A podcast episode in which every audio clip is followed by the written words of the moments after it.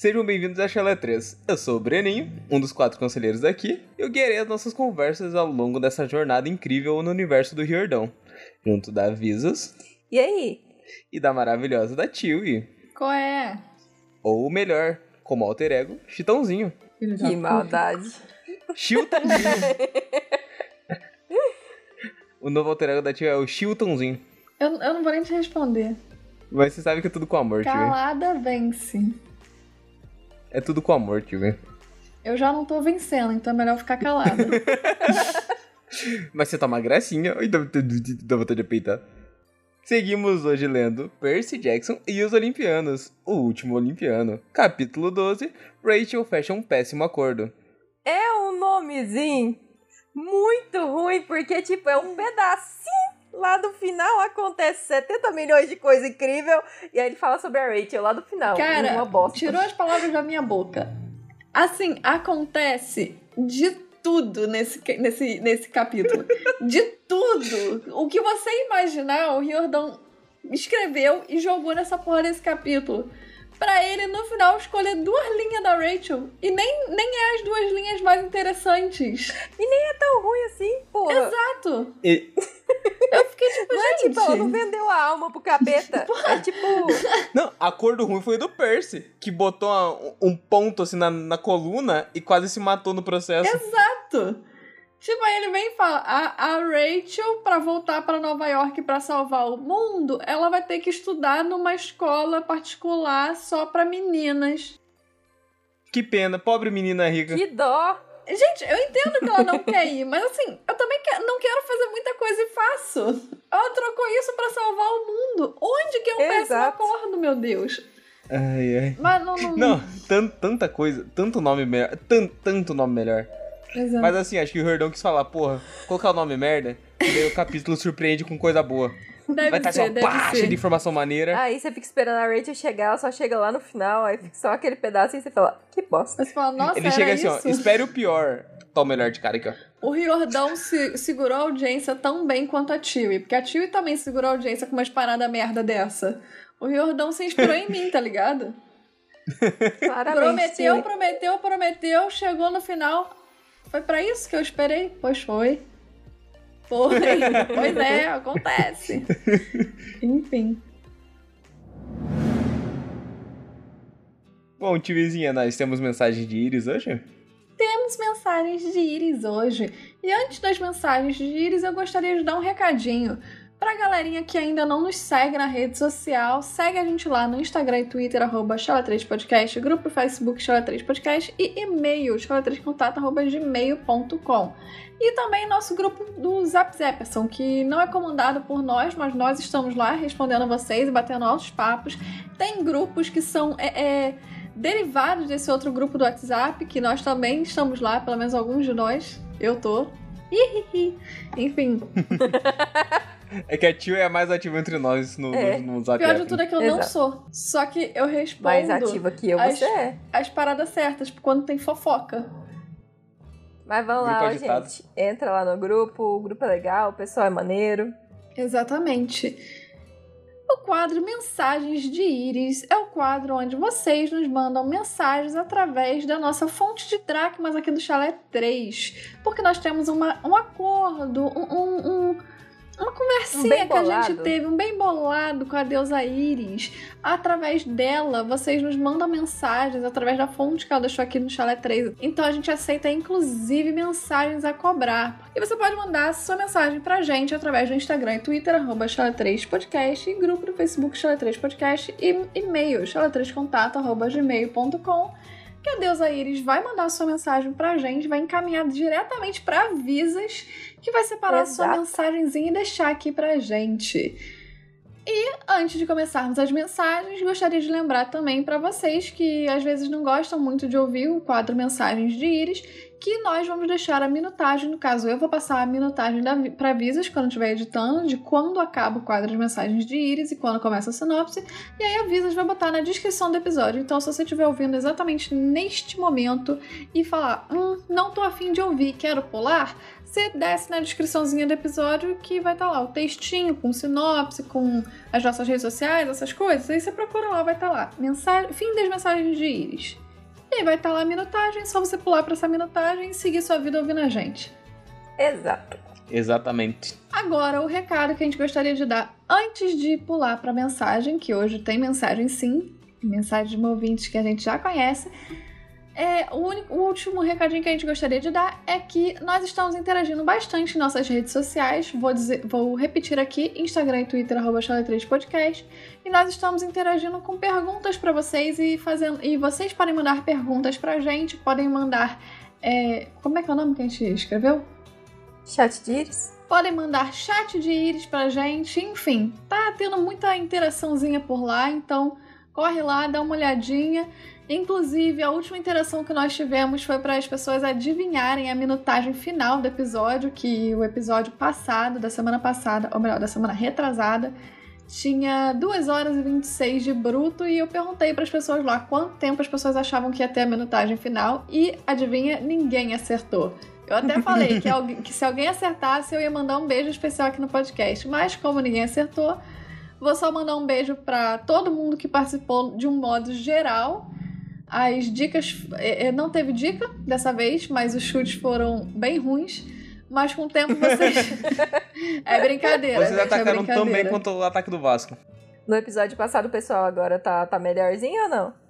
Tá melhorzinho. Porque, pô, de duas horas e... Já não nem lembro quanto é que tinha. Acho que era duas horas e cinquenta. Tipo, de duas... acho que duas horas e cinquenta e seis, alguma coisa assim. A galera já botou, já teve gente que botou uma hora e vinte, já teve gente que botou uma hora e cinquenta, já teve gente que botou duas horas e alguma coisa. Então, tá rolando uma variação. Porque a galera tava sempre nos mesmos. Ou era uma hora e cinquenta e poucos, ou era duas horas e pouco. Eu tava, gente... Não vai ser só isso. E a não gente não descia, fala tanto tá conteúdo assim, não. Enfim. E aí, então a Tio tá, tá sempre botando lá uma caixinha pra vocês. A Visas também, às vezes, ela vai lá e interage com vocês. O Breninho não, porque o Breninho é um safado. Ele, ele, é, é ele é só pra gente, ele é só pra gravação. A gente não empresta ele pro Instagram, não. Ninguém, ninguém pode ver o Breninho. Mas acho que a gente devia, porque aí, né, ele tá com esses tempos aí, aí ele podia ficar é lá, verdade, né, interagindo. Aí você vai matar meu tempo livre de trabalho? Que absurdo. É, exato. Claro. Aí você já vai me abandonou hoje e ainda quer fazer isso. Claro. Uhum. Tá vendo só? É... Mas é isso. Então, assim, a gente tá... Eu tô fazendo umas enquetezinhas lá, gente, pra vocês. Visas também, de vez em quando, aparece por lá. Vamos obrigar o Breninho, então, a aparecer mais pra, pra, pra obrigar ele a trabalhar no horário que ele Sim. tem que trabalhar. Só que ele tá trabalhando pra um outro lugar, então a gente vai fazer ele trabalhar pra gente no local que ele tá trabalhando pra outro local, olha só. É, pelo menos vai trabalhar com alguma coisa. Exatamente. Tá reclamando de ter tempo livre? Então vamos ocupar esse menino. Eu nunca reclamo de ter tempo livre, pô. Tava lá olhando pro teto e pensando, nossa, que teto feio. Mas não tô falando nada, então dá pra olhar pro teto e falar que ele é feio. Exatamente. E é isso, então segue a gente lá no Instagram e Twitter, arroba Chalé três Podcast. Se quiser seguir no grupo do Facebook, Chalé três Podcast também. E no e-mail, Chalé três Contato, arroba gmail ponto com, vocês mandam as mensagens de vocês pra gente. Pode mandar mensagem com as suas dúvidas, indagações, críticas, elogios, o que vocês quiserem, que a Visas vai fazer o, o, o geralzão da tua mensagem, vai dar uma lida e vai botar ela aqui. A não ser que você esteja xingando muito a Tiwi. Quem xingar isso. A Tiwi, a Visas não vai botar aqui. É, se xingar a gente, eu não coloco, eu só respondo no e-mail. É. Responde. Censurados. Bom, esse foi o recadinho de hoje. E vamos agora para... Mensagem de Iris da Egg. Bom dia, ou boa tarde, ou boa noite, ou boa madrugada. Sei lá. Com a glória do Senhor Jesus, dos anjos eternos e de, de sei lá mais quem, não é boa madrugada. Pelo menos não mais. Exato. Que pra Amém. mim... Boa noite, Egg. Pra mim sempre boa era boa madrugada e sempre era uma tristeza. Que tristeza, enfim. Que tristeza. Mas buenas noites, Egg. Como vocês estão, meus pasteizinhos de feira paulista? Entre parênteses, aquele pastel enorme. De vento? Nós estamos gostosos, hein? A gente tá gostoso, mas tem que ser com o pastel recheadão, não pode ser o de vento, que você dá uma mordida aqui. Eu tô gostosa. Oxi. E crocante. Ô, gente, co- cro- cro- crocante. crocante. Crocante, tinha que ser a palavra correta. Assim como o coletivo de capivara, devia ser capivárias. A melhor, a melhor coisa que vai acontecer nesse episódio é a Visas falando crocante. Crocante. Crocante é muito bom. Ai, que delícia. Enfim. Vim aqui falar mais umas abro... abobrinhas, como sempre. Esta muito da esquiva, não é? Como todos os deuses. Assim que sente outro deus brabo, a deusa dá no pé sem nem pensar duas vezes. As habilidades de ladino dela estão bem altas. É, que ela tem simancol. Ela falou assim, não, não é pra mim isso, não. Ela bate e fala, eu sou boa, mas não sou tão boa assim. Tipo, eu, eu, eu acho que não é que ela seja, tipo, esquiva. Eu acho que é, que é o, o, o instinto de sobrevivência da pessoa. E ela tá acostumada tipo, a ver o povo tretar. É, é, é que é um instinto de sobrevivência. Porque eu, por exemplo, não tenho irmãos. Mas eu cresci com a minha prima na mesma casa que eu. Cara, quando a minha mãe chegava já naquele nível do cadê sua prima? Então, cadê? Aí o nome da sua prima eu já... já pegava e falava, não sei, mãe, tá pra lá. Já catava minha, minha, meu pratinho, já vinha pro quarto, eu já, pra entendeu? Você. É, é, é o instinto de sobrevivência.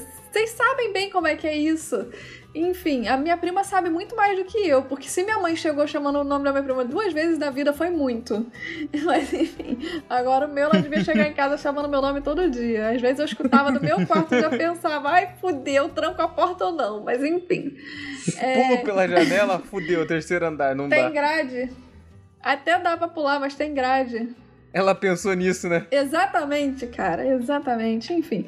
Então, eu não, não, não sei se eu considero a Este a esquiva. Esquiva, eu acho que ela tem mais é, é, um instinto de sobrevivência muito bom. Tipo, se tem a, uma pessoa ali puta chegando pra brigar com a outra, tu não vai ficar pra olhar, irmão, tu vai fugir pra Exato. Não sobrar pra tu. Mas eu gostei muito das habilidades do ladino. Gostei muito ela disso. Tem o estilo bater e correr, pô. Ela joga pedra e sai correndo. Se acertou ou não, não importa. Ela jogou. Não vou ficar pra olhar. Exato. Enfim. Gringo super ocupado, levando a avó pra acampar, pra academia e pra luta, que eu não lembro qual é. E ainda acha tempo pra ouvir os episódios. Pelo menos na minha cabeça. Merece um prêmio. Haja disposição.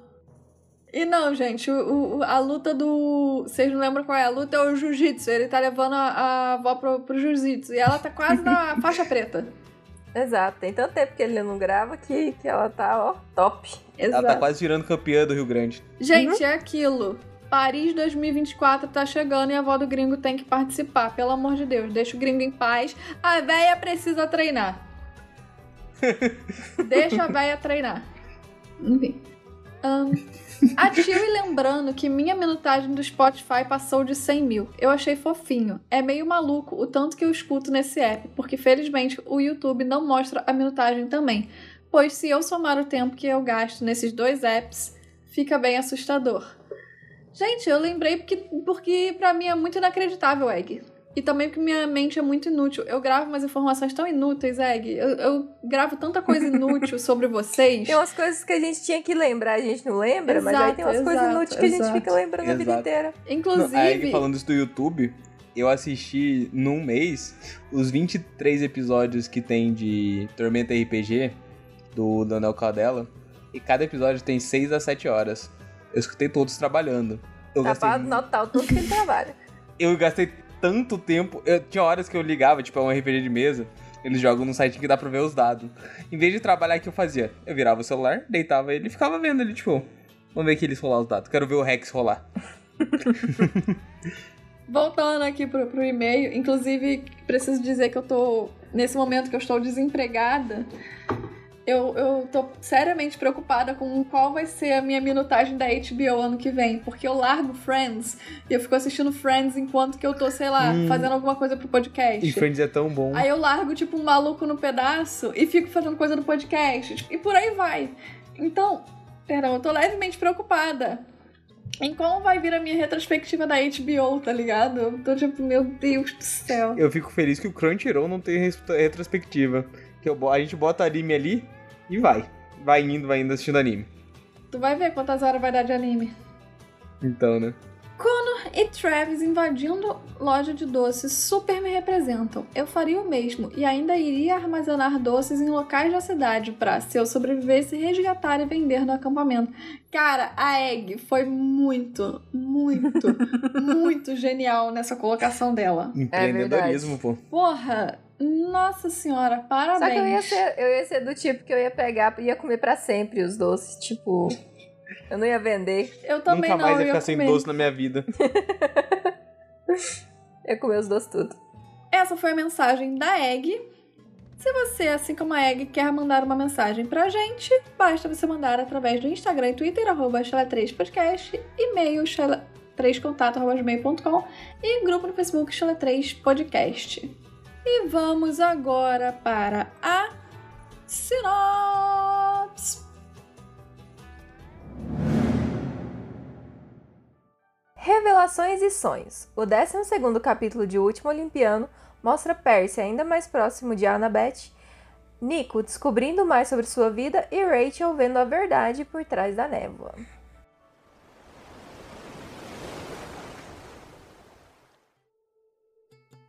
Quando tu falou o nome da Annabeth, ficou engraçado. Parecia que você tinha falado Annabeth. Ah, Annabeth. Ah, eu também. É porque eu comecei a falar e saiu um tom estranho, mas vai ficar assim mesmo.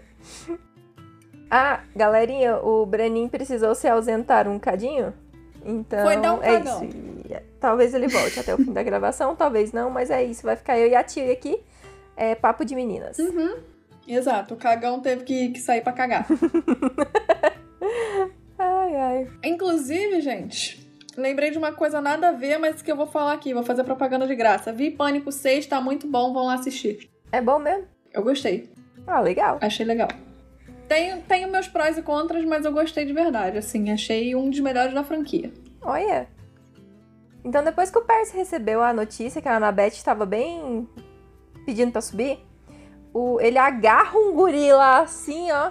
O que é o, o Will Solace.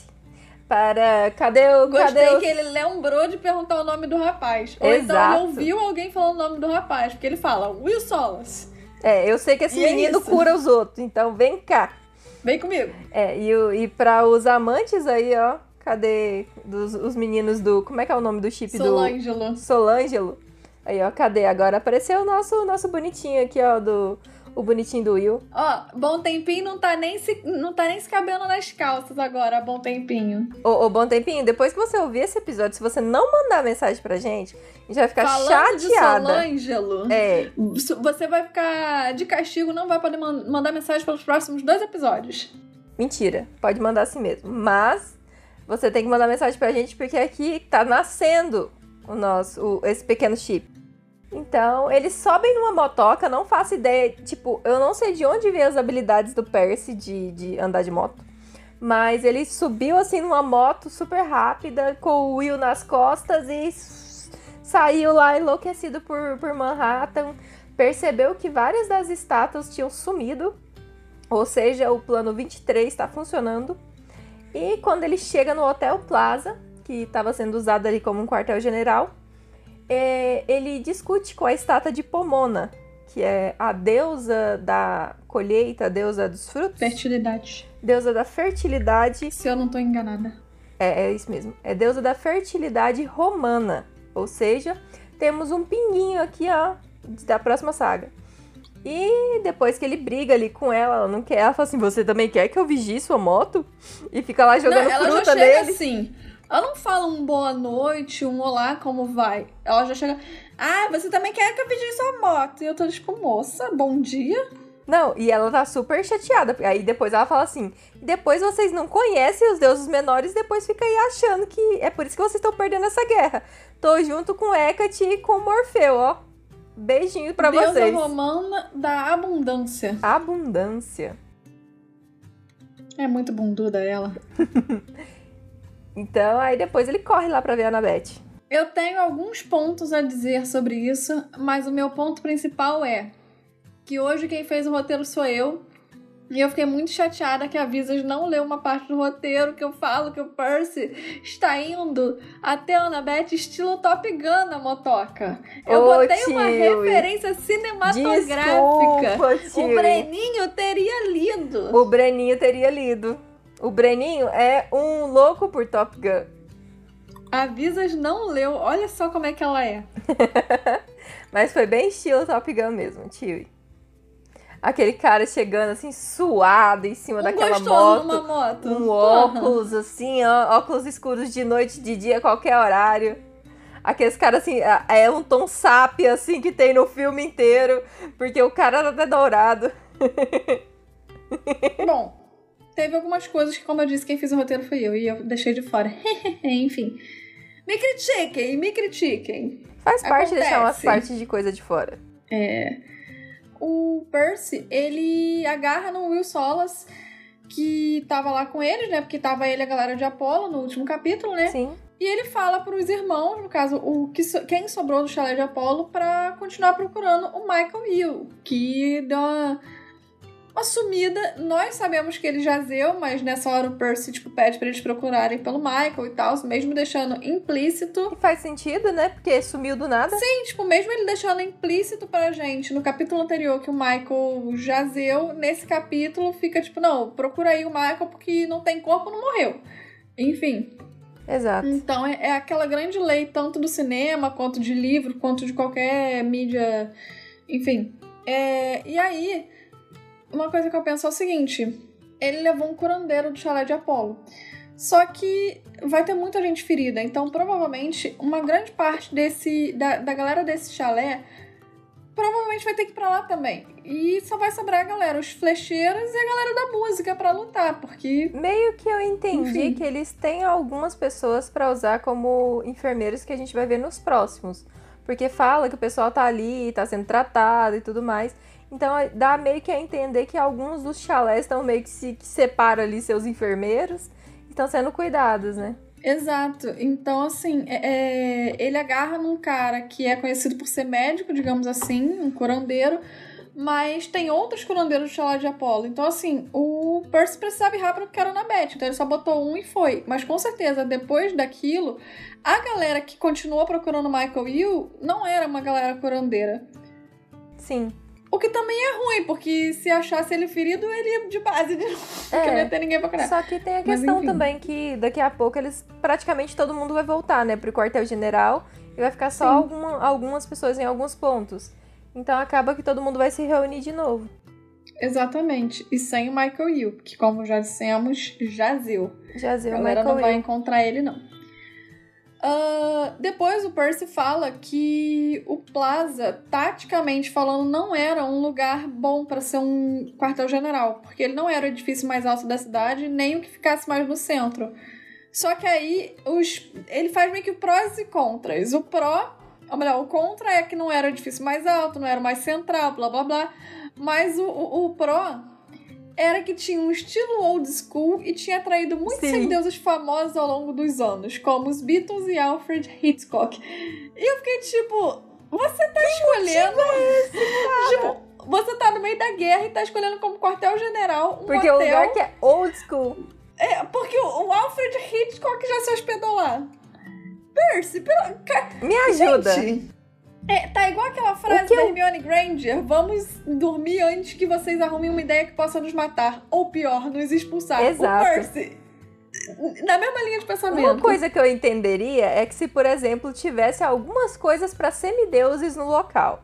Tipo, teve muito semideus passando no local, então deixou coisas ali e todo mundo sabe, e meio que algumas pessoas de lá de dentro sabem que existem semideuses, então seria um, um local estratégico, mas não dá a entender isso, sabe? Tipo, é só que os caras foram lá e é isso. Exato. Mas, ao mesmo tempo, me fez lembrar do episódio passado que eu disse que tinha... Passado ou retrasado, já não lembro, eu fico nessa confusão. Ou foi no passado ou foi no retrasado que eu falei daquelas escadarias e tal, do filme do... Ah, esqueci o nome do filme agora, enfim. Do filme russo que eu falei pra vocês que eu achava que tinha sido uma referência cinematográfica do Riordan. Ah, sim. Ah, do, do, menino, do carrinho com... de bebê. Isso, isso. Eu esqueci o nome do filme agora, mas enfim... E aí agora a gente vem com ele falando do Alfred Hitchcock, que é o pai do, do, do cinema de terror. E eu fiquei tipo, ah, que isso? Eu acertei, o Riordan é cinéfilo, que coisa linda. Te amo, Riordan, nunca te critiquei. Porra. O, o... E depois a gente tem a parte da Pomona, né? Como nós dissemos, que é a deusa romana da abundância. Isso. Que ela é uma estátua. Então o Percy tinha falado que algumas estátuas estavam sumindo. E ele, e ele já ela, tinha... Confunde ela com... Sim, com Deméter. Com Deméter. Ela fica puta. Aquele momento do cara, se tu não tem certeza de com quem você tá falando, você não fala o nome da se pessoa. Se você não sabe Percy. Se a pessoa tá grávida, não pergunta, caramba. Sim, sim. Porra. Ai, se, se tem uma pessoa que te para na rua pra falar com você, você não pensa, tipo, ah, você é o João. Se você não tiver certeza que aquele cara é o João, você não vai falar, ô João, entendeu? Você vai ficar calado. É bem isso. Você vai fazer de tudo pra não falar o nome do cara. E o Percy, a primeira coisa que ele faz é... Tu é Deméter? Porra, Percy, que eu de principiante. A mulher já tava puta, ela ficou mais puta ainda. Exato, enfim. E uma coisa também que o Percy fala, quando ele percebe que as estátuas estão, entre aspas, sumidas, é que o plano vinte e três está em funcionamento. E aí, nesse momento, ele fala, tipo... É... Porra, eu não marquei aqui, mas ele diz algo no sentido de... Ah, eu só não sabia se isso era bom ou ruim. Porque como nós dissemos no último capítulo, ou no capítulo retrasado, enfim... Que Dédalo tinha aquele plano que poderia ser utilizado tanto para defender o Olimpo quanto para atacar. E os autômatos, eles são muito imprevisíveis. Sim. Não é uma ciência, tipo, exata. cem por cento exata. Ele não vai entender Entendi. os pormenores de uma guerra. Então você exatamente, pode dar uma ordem pra ele e ele pode acabar entendendo diferente do que você quer. Exato. Então, por exemplo, essa autômata que é a, a Pomona, ela tá puta porque... Tá dizendo que ninguém liga pros deuses menores. Assim, e mas, tá... mas, e, e, mas pelo que eu entendo, ela não faz parte do plano de Dédalo. Ela não é uma estátua do, do, do plano vinte e três. Não, eu acho que é. Pelo que eu entendo, não. Sério? É porque eu entendo ela como, tipo, ela é uma estátua de um deus. Então, tipo, ela é como se fosse aquela estátua que tem... A gente vai ver também várias estátuas no... na próxima saga, que, que elas têm personalidade própria, então, tipo, acho que ela personifica um deus, mas ela não faz parte do plano vinte e três. Porque, pelo que eu entendi, as estátuas do plano vinte e três são, são essas estátuas que fazem parte de Nova York, mas que estão, tem esse código fonte do Dédalo, então quando você aciona ela, ela faz só aquilo que você mandou. Eu acho que isso aqui é diferente, sabe? Não, eu, eu confesso que eu também pensei nisso, dela, mesmo sendo uma autômata, talvez personificar a personalidade da deusa que ela estava representando. É, ela pode ser uma autômata, que... mas eu não acho que ela é de Dédalo. Não, mas então, eu, ach, eu achava que era, por quê? Porque ela tá dando vivas a, a, Heca, a Morfeu e Hecate, e eu acredito que se ela fosse uma personificação da estátua de... de Deméter, e não fizesse parte do plano vinte e três, que ela estaria lutando contra os semideuses. E eu acho que a única coisa que está fazendo ela lutar a favor é ela ser uma autômata que está seguindo o plano vinte e três. Eu acho que Entende? ela não consegue sair do lugar. É, é o primeiro ponto que eu entendi, que é porque ela tá, é uma estátua da frente do, do hotel. Tipo, pelo que eu entendi, ela, é um, ela fica ali. Eu, eu entendo ela tipo como os anjos lá do, do terceiro, do terceiro Sim. livro. É, ele, que ela é uma estátua de Pomona, ela foi acordada por conta da magia e tudo mais, porque, tipo, tem todo um, um negócio, né, quando mexe com a névoa.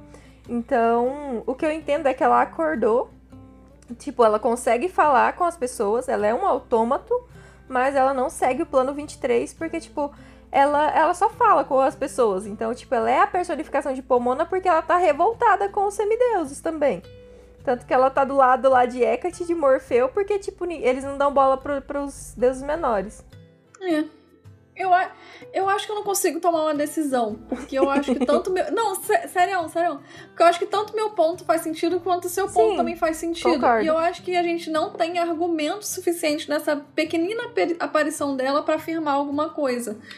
Então, enfim, é isso. Mas a única coisa que eu digo é que o Percy acabou de se encontrar com uma Karen em forma de estátua. Porque o Percy, ele só chegou, ele nem falou com ela. Ele só chegou e ela já chegou discutindo com ele. Ah, porque você também quer que eu vigie sua moto, porque não sei o quê, porque vamos lá. E começa a jogar maçã e o caramba quatro, aí começa a falar, porque é, começa a dar uma daquelas velhas de, ah, no meu tempo, não sei o quê. Aí começa a falar dos deuses menores. Criança, os semideuses respeitavam os, os deuses Exato. menores. E aí... O Percy já, já dá um cala-boca pra ela do tipo, ah, olha a moto. Tipo, eu não ia mandar você olhar a moto, mas agora eu fiquei irritada. Agora que você ficou enchendo o saco, olha minha moto aí, caralho. Exatamente. Então, é, é, eu acho que o Percy acabou de encontrar sua primeira... Sua primeira Karen no livro, não. Ele já encontrou com outras Karen, mas a primeira Karen estátua barra autômata. Enfim... E o, o Percy também encontra com... Vai encontrando com uma galera, né, ao longo do caminho. E o Jake Mason é uma dessas pessoas que o Percy encontra e ele tenta falar com o Percy. Porque ele fala, ah, a gente tá recebendo relatórios e tal, porque quem tá no comando é o Percy. Então ele tem que relatar tudo que ele tava ouvindo pro Percy. Sim. Mas o Percy fica tipo, mais tarde, sai, cadê a Annabeth? E não dá ouvidos e vai direto pra Annabeth. Como Exato. a Visas falou, ele corre até a Annabeth. Não quer nem saber dos outros, foda-se, se o mundo tá explodindo, cadê minha mulher? Exatamente. Bom, os semideuses, eles ocuparam os andares superiores do Hotel Plaza e tinha campistas e caçadores jogados no meio dos sofás, lavando-se nos banheiros, arrancando as cortinas de seda pra usar como atadura, como paninho pra, pra se limpar, enfim... É, servindo-se dos lanches e dos refrigerantes e etcétera que tinha nos frigobares. Uma coisa que eu acho engraçado, ele não pode roubar doce, mas a gente pode saquear esse hotel inteiro, porra. É, pode saquear o frigobar, não pode é, pegar Arrancou o até doce. A cortina do lugar. Exato. Eles são, eles são tipo a tio, eles ficam se contradizendo o tempo todo. Quem não faz Bom, isso? O, o, o Percy reconhece alguns de seus amigos e ele fica muito aliviado por ver que tantos deles sobreviveram àquela noite. E o Percy encontra, é, ignora, ignorou completamente o Jake Mason e encontra a Annabeth deitada numa espreguiçadeira do terraço, com o rosto pálido e pontilhado de suor. Mesmo ela estando debaixo de um cobertor, ela estava se tremendo todinha. Sim. E a Silena estava ali enxugando a testinha dela com um pano úmido. O Will e Percy abrem caminho através da multidão de filhos de Atena que estavam cercando a Annabeth, e quando Will tira as ataduras dela para examinar o ferimento, o Percy sente vontade de desmaiar. O sangramento havia parado, mas o corte parecia profundo. A pele em torno do corte tinha um tom esverdeado horrível. Annabeth, minha voz falhou. Ela recebera a facada em meu lugar. Como pude deixar que isso acontecesse? Tinha veneno na lâmina, murmurou ela. Bem estúpido da minha parte, não? Will Solace soltou o ar aliviado. Não é tão ruim, Annabeth. Mais alguns minutos e estaríamos em apuros. Mas o veneno ainda não passou do ombro. Fique deitada imóvel. Alguém me dê um pouco de néctar. E, após Will tratar os ferimentos de Annabeth, ele pede alguns suprimentos de mortais para ajudar a tratar outros semideuses. Travis Stoll então sai junto aos outros filhos de Atena para saquear. Ou melhor dizendo, visitar uma farmácia. Essa parte é muito boa. Estão arrancando o cortinado do hotel. Não pode saquear não. a farmácia. Tem que deixar... É, não pode saquear a farmácia, que é algo que eles realmente precisam. Eles têm que deixar Exato. dracmas ou então dinheiro mortal lá. Tipo, ah, eu já tô é. salvando Nova York, eu ainda tenho que pagar a atadura do meu próprio bolso. Exato, por quê? Não faz sentido. Eu adoro a calma do Will. Tipo... Ele chega ali e fala, não, tá de boa, tá só envenenado aqui, ó, joga um néctarzinho. É tipo jogar álcool quando tá nos filmes, sabe? Joga um álcool ali pra dar uma esterilizada. Uhum. Aí ele Eu passa... sinto que ele ficou calmo porque ele ficou mais aliviado. Que ele tava pensando que, que ia solução. ser pior. É, eu Exato. acho que ele chegou lá pensando assim, porque... tipo, cortaram a menina no meio, não vai não, dar pra costurar. Não, não é nem isso. Eu acho que o que ele pensava é, cara, se eu não conseguir salvar ela, eu vou ter que olhar nos olhos do Percy e falar que eu não consegui salvar Exato, ela. Exato, tem isso então, também. Então, acho que quando ele chegou com o Percy do lado dele, bufando na orelha dele, e ele viu que dava, tinha solução, eu acho que foi o momento que ele ficou aliviado, Porra, ficou mais só calmo. Só isso, cara, você me, saiu você me fez passar esse medo por isso, caralho. Exatamente, exatamente. E uma coisa que eu achei interessante foi da Annabeth, tipo, ela não tava alucinando, ela não, não tava, ela tava normal. E ela começa a falar, ah, tinha veneno na, na lâmina, bem estúpido da minha parte, não, só que tipo assim, não tinha como saber que tinha veneno na lâmina. É.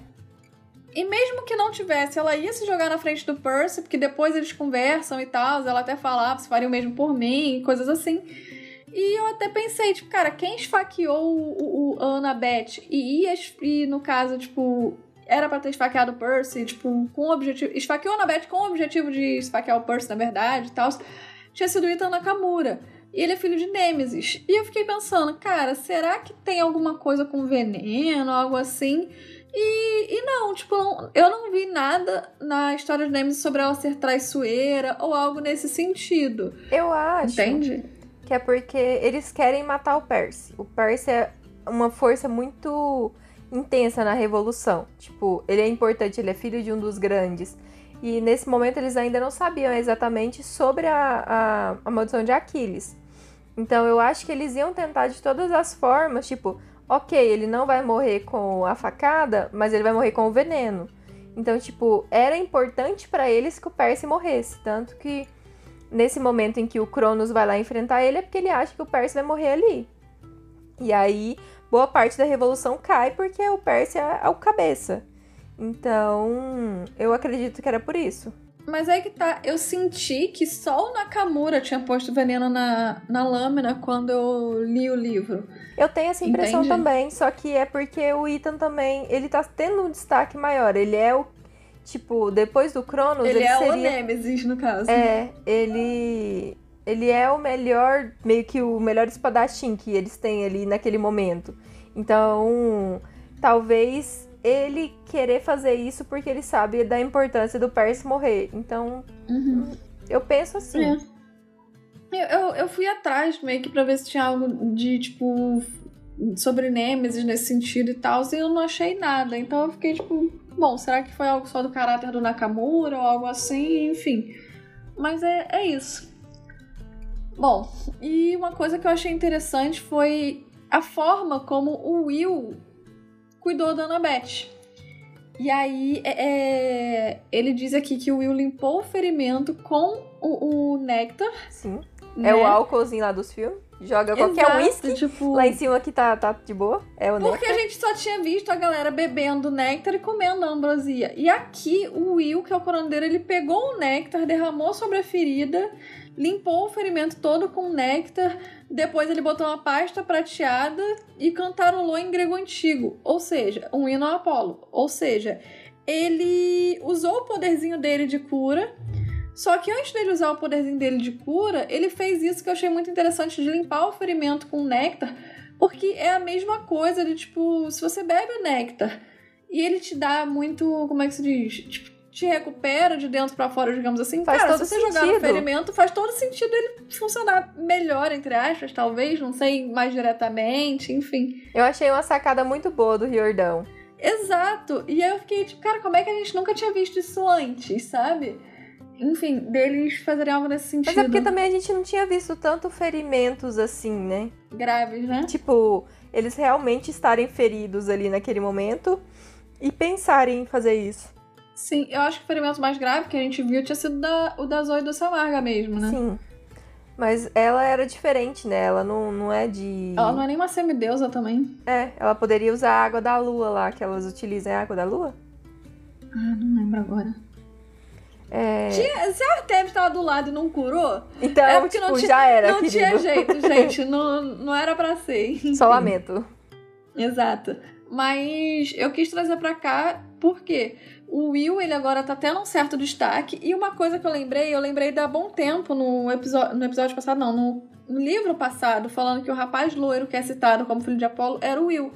Só que a gente não tem nenhuma confirmação de que aquele realmente era o Will. Sim. Que vai ser um personagem importante no futuro, vai ter um livro próprio junto do Nico, que vai sair, vai ser lançado acho que esse ano, ou ano que vem, Sim, enfim. É, maio desse ano. É, inclusive, o Riordan disse que o Walker já leu o livro, porque ele estava perturbando muito, muito ansioso para ler, e aí eles deixaram o Walker ler o, o livro, enfim.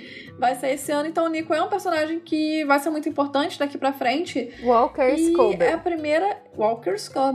E é a primeira aparição oficial dele, onde Sim. ele tem nome. Ele pode até ter aparecido em A Batalha do Labirinto, mas a gente não tem o nome dele sendo mencionado, então não tem como ter certeza que é ele. É, pode ter sido tipo... qualquer outro semideus é. leuro. Le- e, leuro. tipo, Leuro, é. E filho de Apolo loiro, eu acho que é uma coisa muito é fácil. É o que mais tem, exatamente. Então aqui fica como sendo a primeira participação oficial dele, onde ele já mostra os dotes dele de curandeiro. Gostaria muito que ele tivesse com o cabelinho brilhando, igual ele fica lá em Apolo, quando ele... Nossa, enfim, quando ele dele. brilha no escuro é uma coisa muito bonitinha. Exato, eu fiquei tipo, ah, por que, que ele não brilhou pra Annabeth também? Aí, to... Aí vão virar pra mim e falar, ah, porque ele não usou o poder, não sei o é que. É porque ah, o Riordan não pensou, porra. É, é porque ele só pensou nisso lá no futuro, quando tava precisando. Mas ficaria muito legal se ele tivesse botado o, o, o Will pra, pra brilhar aqui. Enfim. E a gente vê que, por exemplo, o Will ainda tá meio, meio jovem, meio verde ainda. Por quê? Porque ele usa o poder dele e ele fica quase tão pálido quanto a Annabeth. Tipo, cai muito a energia dele quando ele tipo, tenta salvar a Annabeth. E, tipo assim, tudo bem que a Annabeth tava com, com um ferimento muito grave. Mas ele usou o néctar e usou a pastinha especial de prata lá. Então, ele tinha é, auxílios com ele. Então, assim, Sim. ele ainda tava meio verde, tanto quanto o Nico, porque eles ainda estão muito jovens, só que, né? Só que a questão é que também a gente não sabia o que ele já tinha feito antes, né? Então... Tem isso também. Já vai que ele gastou muita mana antes, aí tá ali meio, meio capenga já. Exato. É...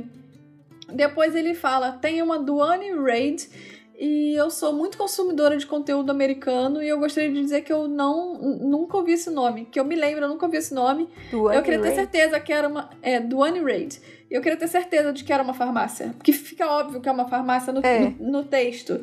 Mas eu queria ter certeza que era uma farmácia. Sim, é uma rede de farmácia, gente. Só que eu nunca ouvi o nome dessa rede de, char- de farmácia. Eu já ouvi o nome de outras redes de farmácia em séries, em livros, em filmes. Essa em específico, não. Então eu tô trazendo pra vocês pra dizer que se vocês leram pensando que era uma farmácia, sim, é uma farmácia. Eu tô só confirmando. Só que é uma farmácia que só o Riordan conhece, porque não é uma farmácia tão famosa assim. É, enfim... E aí tem aquilo que a gente já discutiu, né? Que eles, ele passa essa lista de coisas dos mortais, que provavelmente deve ter o quê? Um sorinho fisiológico, uma gazezinha, uma pomada. Uns esparadrapos. Exato, uns esparadrapos pra, pra galera parar de arrancar a cortina. E aí tem a questão de saquear ou não, porque o Will pede pra eles deixarem dracmas ou dinheiro, o que, que eles tiverem lá. E pede pra eles levarem bastante. Por quê? Porque ele diz, tenho a sensação de que vamos ter muito mais gente para tratar. Só que o próprio Percy já tinha percebido que não tinha praticamente nenhum semideus que já não tivesse sido ferido. Exato. Menos ele. Tipo, tava todo mundo ferido. Uns mais do que outros. O único que tava bem era o Percy. Então, não é que o, o Will teve uma sensação. Ele passou, ele estava na guerra, passou por uma outra zona de guerra, pelo, no meio de, de um monte de ferido, e falou, é, eu acho que é melhor não pegar só para Annabeth. Uhum. Enfim. Sim. Então, é, são duas... Como é que se diz? Nove relações, assim. Duas observações muito importantes. Uhum. O primeiro, é, eu acho que é uma coisa mais do próprio Riordan, de querer falar o tempo todo que saquear é feio, uhum, pra, não, pra as criancinhas não ficarem roubando. Exato, então, mas ele, ele tá fica... lá saqueando o hotel, mas tá tudo bem. É, ele fica meio que nessa contradição, porque não pode ir lá na loja pegar as coisas sem pedir, mas pode entrar no hotel que tá todo mundo dormindo e rasgar a cortina e abrir frigobar, frigobar e tudo isso. Então aqui a gente já entende que ele só tá batendo tanto na tecla do não pode saquear, que é pras criancinhas não roubarem, que é um, um livro infanto-juvenil. Isso já tava óbvio antes, já... Mas também ele estava querendo mostrar o caráter dos personagens antes. Agora que ele continua batendo na tecla, ele só quer fazer com que as criancinhas não roubem. É. E o segundo ponto é mostrar que tá todo mundo muito ferido, tá todo mundo lascado, guerra Sim. acontecendo. E acaba sendo um contraponto também com a felicidade do Percy, dele ver que muita gente sobreviveu, mas aí a contraponto, muita gente tá ferida. Então assim, vai morrer mais gente nos próximos, porque o, o Michael Yew já, já foi com Deus nesse, enfim. Então, depois que o, o Will manda os moleques lá assaltar a farmácia, o Jake Mason, que tinha sido totalmente ignorado no churrasco pelo Percy, é, diz que eles precisam conversar mais tarde e que tudo estava sob controle por enquanto, porque estava usando o escudo da Annabeth para ficar de olho em tudo, eles tinham deixado um sentinela em cada ponte ou em alguns túneis, o, os lugares mais estratégicos. E como estava amanhecendo... É, as forças de Crono recuaram. Então eles não sabem muito bem o porquê não, mas tá tudo recuado lá por enquanto. Então, tipo, por isso que eles deixaram só um sentinelazinho ali pra ficar de olho nas coisas. Aquele famoso, não sei por que eles recuaram, mas também não vou reclamar. Exato, precisamos curar essas crianças aqui, alguém, a gente precisa cochilar e é isso. Então, ele deixa ali o terraço, sobrando então a Annabeth, o Percy e a Silena ali em cima. E a Silena tá, tipo, muito bad, tipo, ela começa a se culpar por tudo que tava acontecendo, e ela chora, e ela passa um paninho na testa da Annabeth, fala que foi culpa dela. Que ela fala também que nunca serviu de nada no acampamento, que... Ela tá falando a verdade, né, mas, mas assim, a gente não pode deixar a menina se culpando tanto. Então, a Annabeth e o Percy logo cortam ela, dizendo que ela não tem culpa de nada, que ela é uma excelente campista, que é a melhor Amazona de Pégaso. Eu também, quando eu, escuto, quando eu, eu, eu li essa parte no, no capítulo, eu fiquei assim, tipo, Amazona de Pégaso, é muito específico. E claramente não, não ser, eu não seria uma, porque eu tenho medo de altura, gente. É, mas eu, eu acho engraçado falar o termo Amazona, sabe? Eu acho estranho. E que ela também se dá muito bem com as pessoas. Então, o Percy complementa dizendo que qualquer um que pode ser amigo da Clarice tem um talento que, que ultrapassa milhões. O que faz a, a Silena, então, lembrar que a Clarice não tá ali, né? E ela pensa que pode convencer ela a, a ir lá lutar e ajudar todo mundo. A ideia não agrada muito o Percy, mas no fim eles liberam ela pra ir, porque ela já não tá prestando muita atenção na batalha, não tá fazendo nada com nada. Então, ela deixa ela ir, vai que ela consegue, então tá tudo bem. Quer ir, meu amor? Vai. Vai, não enche meu saco, vai. Enfim, essa cena é uma cena que ela tem tanta, tantas camadas, Nossa sabe? Nossa Senhora, são... muitas. Enfim, porque começa com a Silena. Eu vou, eu vou falar com spoiler.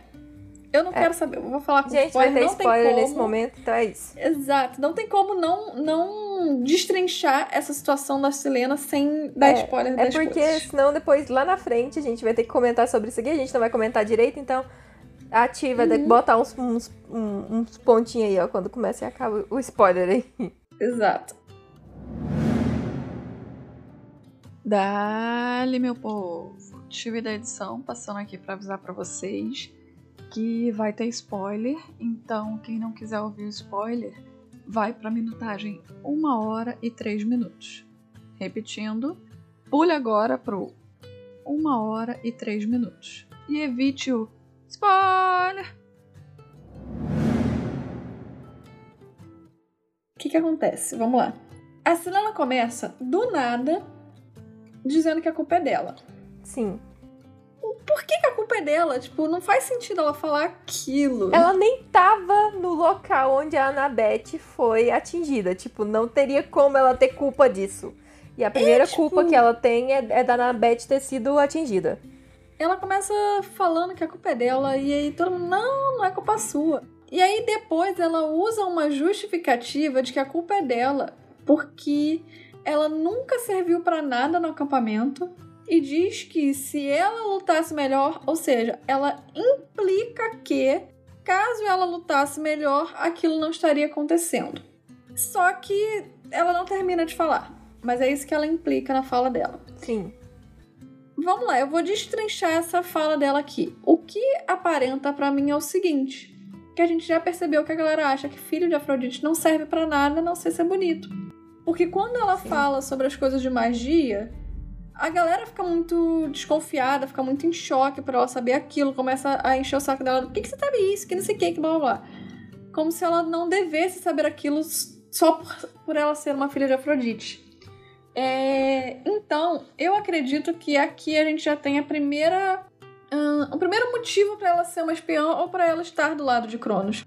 Porque é isso, tipo, a galera, ela não pode fazer nada. E ela tem os talentos dela, só que ninguém dá valor ao talento que ela Sim. tem. Então, ela diz que se ela lutasse melhor, ou seja, ela implica que se ela lutasse melhor, ela serviria pra algo no acampamento e ela não teria ido pro lado de Luke. Porque ela se, se sentiria valorizada no acampamento meio sangue e não... Sim. Entende? Então, então assim... É, são vários problemas que a gente tem dentro do acampamento meio sangue e um deles uhum. é esse... Tanto que a gente mal sabe qual é o nome de um, um campista de... De... De Deméter, por exemplo. Uhum. A gente só sabe o nome dos filhos do Dionísio porque só tinha dois. Sim. Então, e porque ele é o diretor do acampamento, só por isso. Mas... Então, a tipo... gente só sabe o nome dos líderes de Chalé. Exato. Isso porque quando tem reunião, o Percy menciona eles. E tem uma questão, porque, tipo, ela é uma líder de chalé, ela tinha que ser alguém mais importante, mas mesmo assim, todos os filhos de Afrodite são deixados de lado, porque, ah, eles são filhos da deusa da beleza, eles só querem saber de tirar foto e passar maquiagem, não sei mais o quê. Então, tipo, o, o Riordan muda muito essa visão depois que a Piper vem no próximo livro. Mas, nesse momento aqui, eu entendo a Silena. Porque, tipo, ela se sente totalmente deixada de lado. Eles nunca incluem eles em nada. Porque eles fingem como se eles não servissem pra nada. É só um estereótipo ali. Uhum. E, tipo, esse motivo pra mim é um motivo lindo. Lindo de verdade pra Silena ter ido pro lado do Luke. Porque, tipo, o Luke, por exemplo, ele é um cara que ele é filho de um deus. Recla- e ele é reclamado. A Silena também é filha de uma deusa. Também é reclamada. Tipo, e você para e pensa, cara, por que que toda essa galera que é reclamada, por que que eles estão do lado de Cronos? Por que que, tipo, sabe, se o motivo é porque os deuses não dão atenção para os próprios filhos, cara, não é só esse o motivo. Tipo, a Silena, ela é líder de chalé, ela é, tipo, uma semideusa talentosíssima, só que ela não era valorizada. Então, tipo assim, não, é, se você tem uma empresa e você tem um funcionário que faz uma função que é considerada pequena e tu não valoriza ele, cara, ele vai procurar outro lugar onde ele será Sim. valorizado. Porque, gente, é aquilo. Se, se a tia da escola de vocês não limpar a sala, vocês vão lembrar que ela não limpou a sala, que ela existe, que o trabalho dela importa. Sim. Agora, ela vai estar lá limpando todo dia, vocês não lembram que tem uma senhora limpando ou um senhor limpando a sua carteira todo dia. Se a tia da merenda não fizer a merenda, você não sabe, eu duvido que a maioria que saiba o nome da tia da merenda na escola. Ou dê um boa tarde, ou enfim. Se bem que vocês são educados, vocês devem dar boa tarde sim. Mas enfim, tipo, a gente não pensa nessas pessoas que, entre aspas, tem funções invisíveis, que a gente vê todo dia, mas não pensa, sabe? É. Então essa galera vai pra um outro lugar onde elas vão ter alguém que vai falar, oi, pô, obrigada por ter limpado aqui minha carteira, oi, não sei o quê, pô, sabe? Que dá o devido não. valor a elas. E pensa o momento que virou a chave pra ela, não, eu posso fazer parte da força de Cronos, e aí ela fica no acampamento como espiã, passando informações importantes, então imagina no futuro, se ela não tivesse passado por esse momento aqui, que ela perdeu o Charles, que ela viu os amigos dela morrendo, se ela não tivesse passado por isso, ela teria um lugar de destaque dentro do, do regimento de Cronos. Sim, ela, desde o momento que ela começou a passar informação pro lado de Cronos, lá no segundo livro, Sim. cara, ela com certeza já estava numa posição alta e já estava se sentindo valorizada por Cronos. Porque Sim. eu tenho certeza que o Luke não falava com ela só quando ele queria saber se ela tinha uma informação. Ele com certeza perguntava como é que ela estava. Perguntava, tipo, fazia aquela, aquela clássica, clássica conversa de manipulador. Ele fazia a Silena se sentir bem. O Luke, ele é muito... É... Ele cresceu ali junto com a Annabeth, ele cresceu junto com a Silena, então ele era muito amigo deles. Depois a, gente, a Silena Sim. vai até falar isso. Então, tipo, ele, ele tinha esse jeito também de mostrar que ele quer cuidar das pessoas, mas buscando as informações por trás. Porque ele é muito manipulador. Então ele aqui, ele claramente estava manipulando a Silena, fingindo que se importava com ela, dando a atenção que ela merecia, porque ele sabia que era isso que ela queria. Então ele dava aquilo que ela queria, ela dava as informações pra ele, e quando acabasse a guerra, tipo, ela ia ter uma posição de destaque na, na, na coisa de Cronos. Até Cronos dar um pé na bunda dela, porque é. ele não ia mais precisar dela. Então, assim, até ali ela com certeza tava sendo o braço direito do Luke, cara. Uhum. Não era a Kelly, a impousa Kelly, era a Silena que tava lhe dando as informações do inimigo. Enfim, e... a gente tem esse discurso da Silena e o Percy, ele começa a ficar muito puto, muito puto, muito puto, muito puto. Com Por quê? O espião. Cara, ele, tipo, ele, ele... Quando ele parou pra pensar, depois de uns seis meses da guerra, quando ele parou pra pensar e lembrou da situação, ele deve ter pensado, caralho, como eu fui trouxa. Não, porque ele fala que ia dar o, o espião pra senhora Larry é, comer. Sim. Então, tipo... Eu fiquei tipo, meu Deus, você ia dar a própria Silena pro... pro Pensamentos pro do Percy. Desde a morte de Beckendorf, ela vinha piorando e sempre que a olhava eu sentia novamente raiva pela morte dele. A expressão dela me lembrava vidro, como se pudesse quebrar a qualquer momento.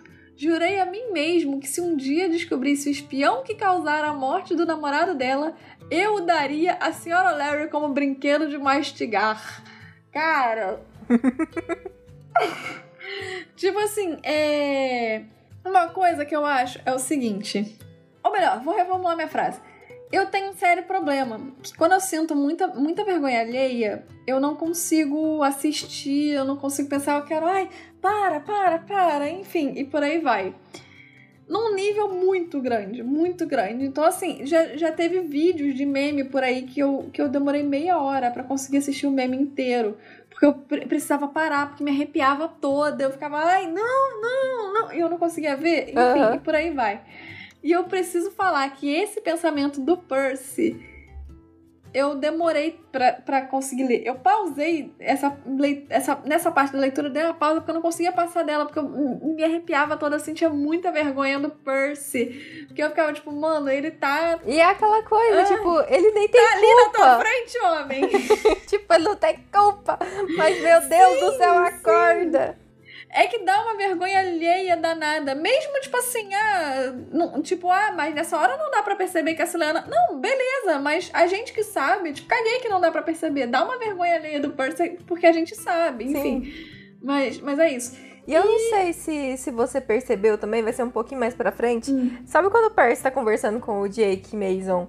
que ele tá explicando algumas outras coisas e dá, eles falam sobre o espião, fica meio que parecendo que o... O, o Riordan quer, quer mostrar que é o, o Jake, o, o espião, sendo que na verdade é a Silena. Eu tive essa sensação quando eu tava lendo, que tipo, ele tava tentando colocar a culpa no outro, porque o outro tá citando muito sobre isso. Não, eu tive uma outra sensação, mas... Não, eu... calma, quando a gente chegar lá, a gente chega lá. É porque senão, é. se a gente chegar lá, a gente vai ter que, tipo, hum. falar que é spoiler de novo, hum. aí vai ser complicado. Ah, paciência. A galera tá aqui na última Olimpíada, ela vai pegar spoiler. Bom, e aí eu acho incrível como... Eu acho que a Silena aqui, ela foi pra... Ela resolveu ajudar. Porque não foi ninguém que mandou ela voltar pro acampamento. Ela voltou por si só. Sim. Então, eu acredito que foi onde a Silena começou a ver que tava errado. Porque, tipo... Se o Luke, entre aspas... Porque ela, ela com certeza ficou sabendo, tipo, ah, o Luke tava lá e outra pessoa acertou. Né? Então ela deve ter pensado, tipo, o seguinte... Mesmo que não fosse o Luke, fosse o, o Cronos no corpo do Luke... Mesmo que não tivesse sido o Luke que tivesse acertado a Annabeth ou algo assim... É, então a Silena deve ter pensado algo no sentido do... Cara, se o Luke está disposto a, a sacrificar a, a própria Annabeth... Alguma coisa tá errado. Então, provavelmente foi onde ela... começou a se encaminhar para o destino final dela. Eu acho que começou com o, o Beckendorf, porque eu acho que ela não tava tão... Ela não esperava a morte dele. Ela realmente parece ter sentido muito, porque eu acho que foi mudando as coisas. Antes ela não conhecia tanto o Beckendorf, e aí as coisas foram evoluindo, evoluindo, ela foi se apaixonando por ele, aí ela perdeu ele, então já foi um baque. E agora, nesse momento, ela tá vendo todo mundo que ela conhece, inclusive a Annabeth, que era muito importante pro Luke, ser machucada dessa forma. Então, tipo, ela falou assim, ok, as coisas estão indo um pouco além do que eu imaginei que ia ser. Uhum. Eu, eu acho que não, porque eu acho que ela pode ter pensado, ou pode até ter sido manipulada pelo Luke, a acreditar que o Beckendorf foi, tipo, um, um efeito colateral da guerra. Saca? Tipo... A morte dele foi por um bem maior, ou algo nesse sentido. E que aqui é que ela teve aquele choque do ok, tem alguma coisa errada, sabe? O ok, tem uma coisa errada, eu entendo que é aqui. Mas eu acho que desde lá, ela tá meio assim, sabe? Ela podia até estar balançada, mas eu acho que mesmo que ela tivesse balançada... É porque eu não acredito nisso, porque ela passou muita informação, cara. Muita informação ainda. É. Ela não passou uma ou outra, ela passou tudo. Tudo que ela ouviu, ela relatou a Cronos. Então, por isso que... Não foi como se ela tivesse deixado uma ou outra coisinha de lado, do tipo, ai, será que eu tô certa? Será que tá errada? Será que... Não, ela falou tudo. Então, pra mim, foi só ali na Annabeth, sabe? Por isso que eu acho que, que não foi antes, porque ela não deixou nada de fora. Tipo, o Cronos sabia de tudo. Tipo, porra, até cinco minutos atrás ela tava relatando a Cronos. Sim. E aí, enfim, foi nesse momento que, que eu acho que ela começou a mudar de lado e começou a redenção dela. Que eu posso ser muito sincera, eu acredito que, tal qual o Luke, a Silena não merece redenção. Também acho que Ai, não. mas a Silena foi manipulada. Cara, ela é grandinha, ela sabia o que ela tava fazendo. O Luke era grandinho, sabia o que tava fazendo. Tipo, não é como se eles tivessem doze anos, cara. É. E, por Já exemplo, eles grandes. são mais velhos que a, o Percy e a Annabeth. Sim, então, sim. E ela tava fazendo aquilo sabendo o que, que ela tava passando pro inimigo. Então, eu concordo. Ele, ela realmente não merecia uma redenção. Tipo... Ela, ela, ela faz uma coisa boa no final. Sim! Que é importante. Só que ela não se torna uma heroína por isso. Exatamente, exatamente. Isso que ela fez não vai eximir ela de tudo de ruim que ela fez também. Tipo, só porque ela tomou a decisão certa no final, não quer dizer que ela... N- n- não apaga os outros quatro anos em que ela passou informação pros outros e causou a morte de muita gente. Exato. E chegou no limiar da guerra, e enfim. E a mesma coisa com o Luke. Exato, tipo, o Luke, querendo ou não, foram quatro anos dele se unindo a Cronos. Isso.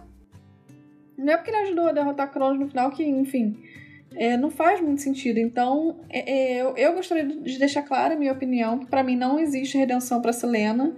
Tipo, ela teria que sobreviver e fazer muitas outras coisas no futuro pra conseguir se redimir a esses quatro anos dela. E isso não acontece. Então, pra mim, ela, ela teve uma atitude heróica no final, mas que não apaga tudo que ela fez até chegar nessa atitude heróica. Sim. Enfim.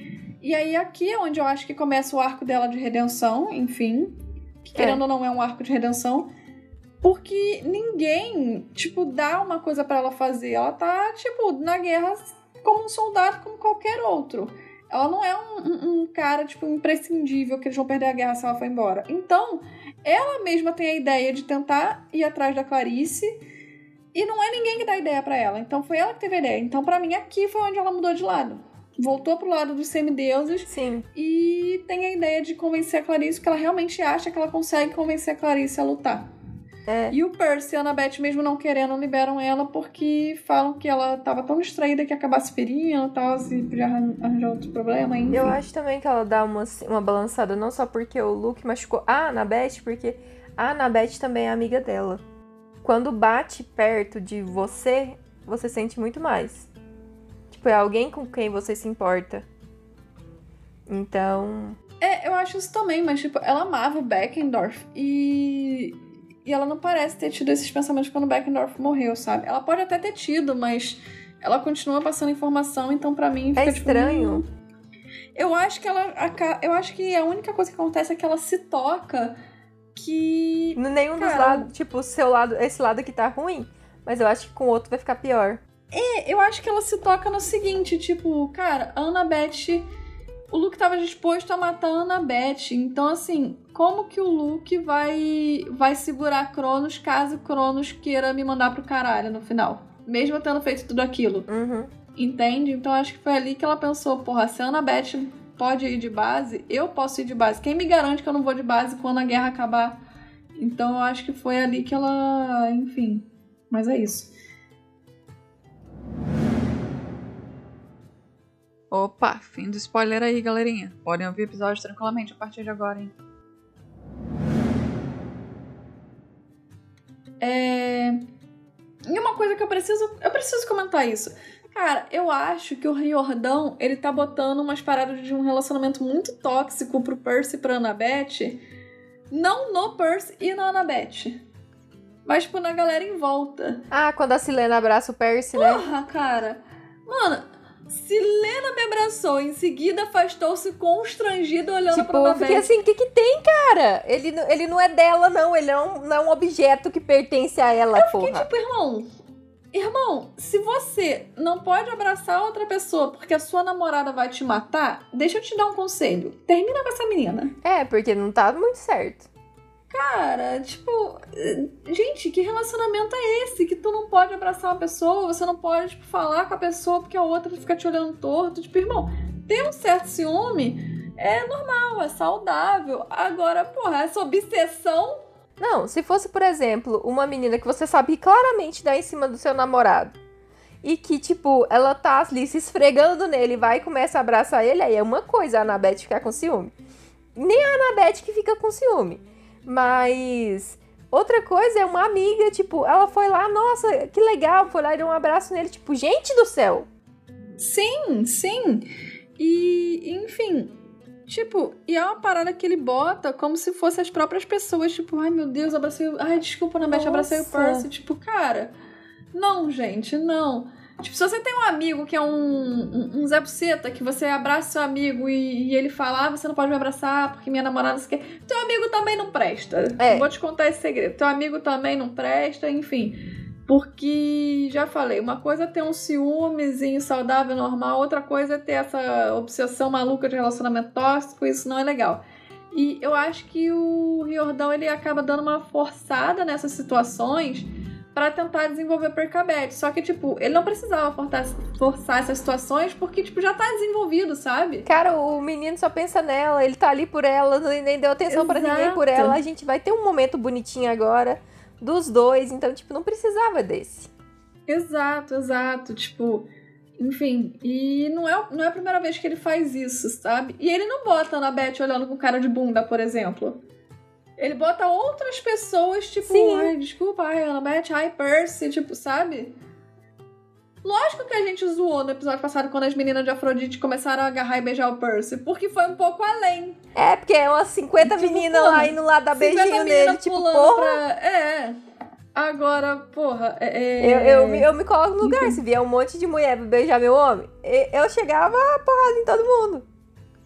Enfim, então é, isso foi uma coisa que eu, que eu peguei, que eu acho que o Riordan só foi um pouco além pra tentar desenvolver o Percabete, eu acho que não tinha necessidade. Concordo. Principalmente se tratando da Silena, ou se tratando da Clarice, ou se tratando, tipo... São pessoas são muito pessoas próximas. São amigas, são muito próximas, tanto da Annabeth quanto do Percy, e não faz sentido ele tratar ela assim.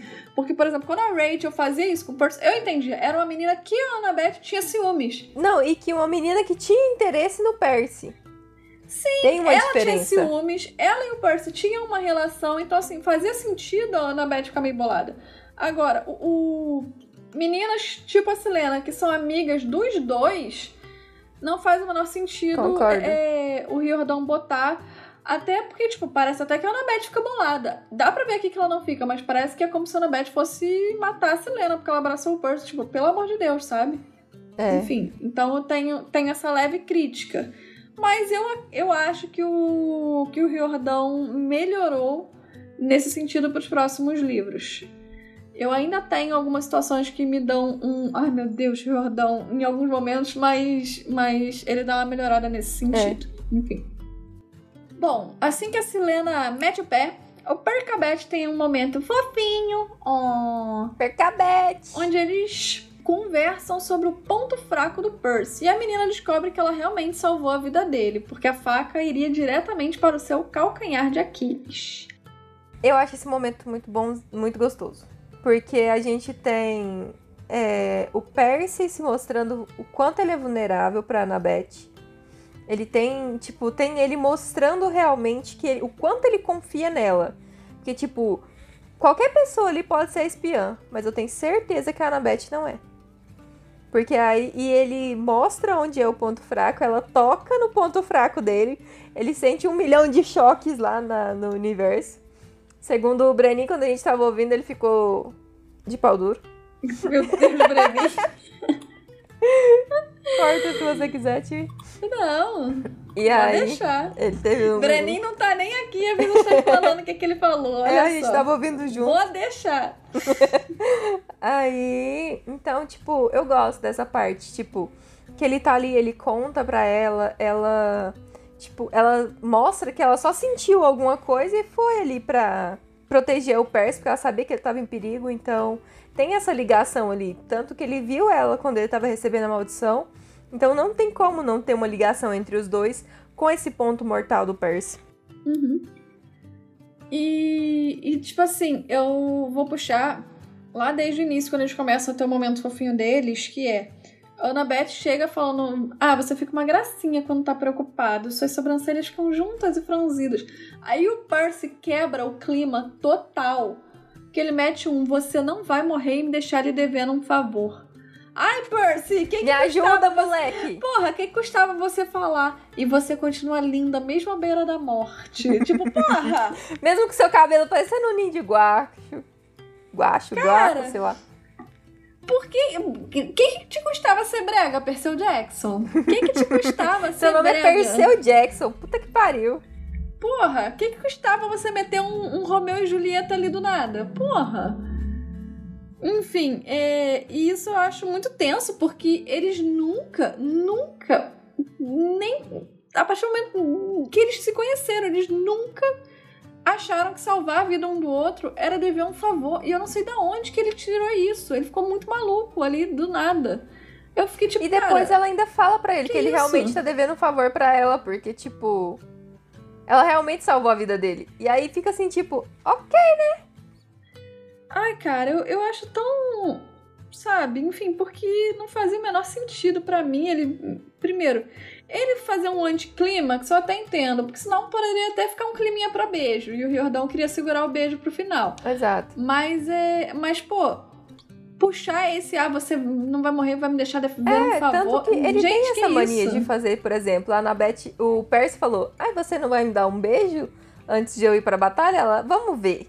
Então, tipo, eles têm essa coisa de um fala uma coisa fofinha e o outro devolve, tipo, com alguma coisa que não é bem o que a pessoa esperava. Mas isso aqui não foi legal. Exato. Esse foi um anticlímax, assim, que realmente acabou com todo o clima. Eu achei que... Primeiro, a gente termina o outro capítulo com a Annabeth morrendo. Tipo, ai meu Deus, a Annabeth vai morrer. Aí chega aqui, a Annabeth não morre. Aí a Silena vai embora. Eles ficam sozinhos e aí a Annabeth mete um... Você fica tão fofinho, preocupado. Aí o Percy começa a, do nada, tem um, existe um placar. De é, quantas vezes um salvou a vida é do outro pra ele cobrar. É o Legolas e o Gimli. Eles estão vendo quem mata mais gente e quem salva mais o outro. Pelo amor de Deus, Jordão. Acabou total com o clima e não teve como recuperar. Enfim. E aí entra naquela discussão que a gente até teve no capítulo passado, que a Annabeth responde.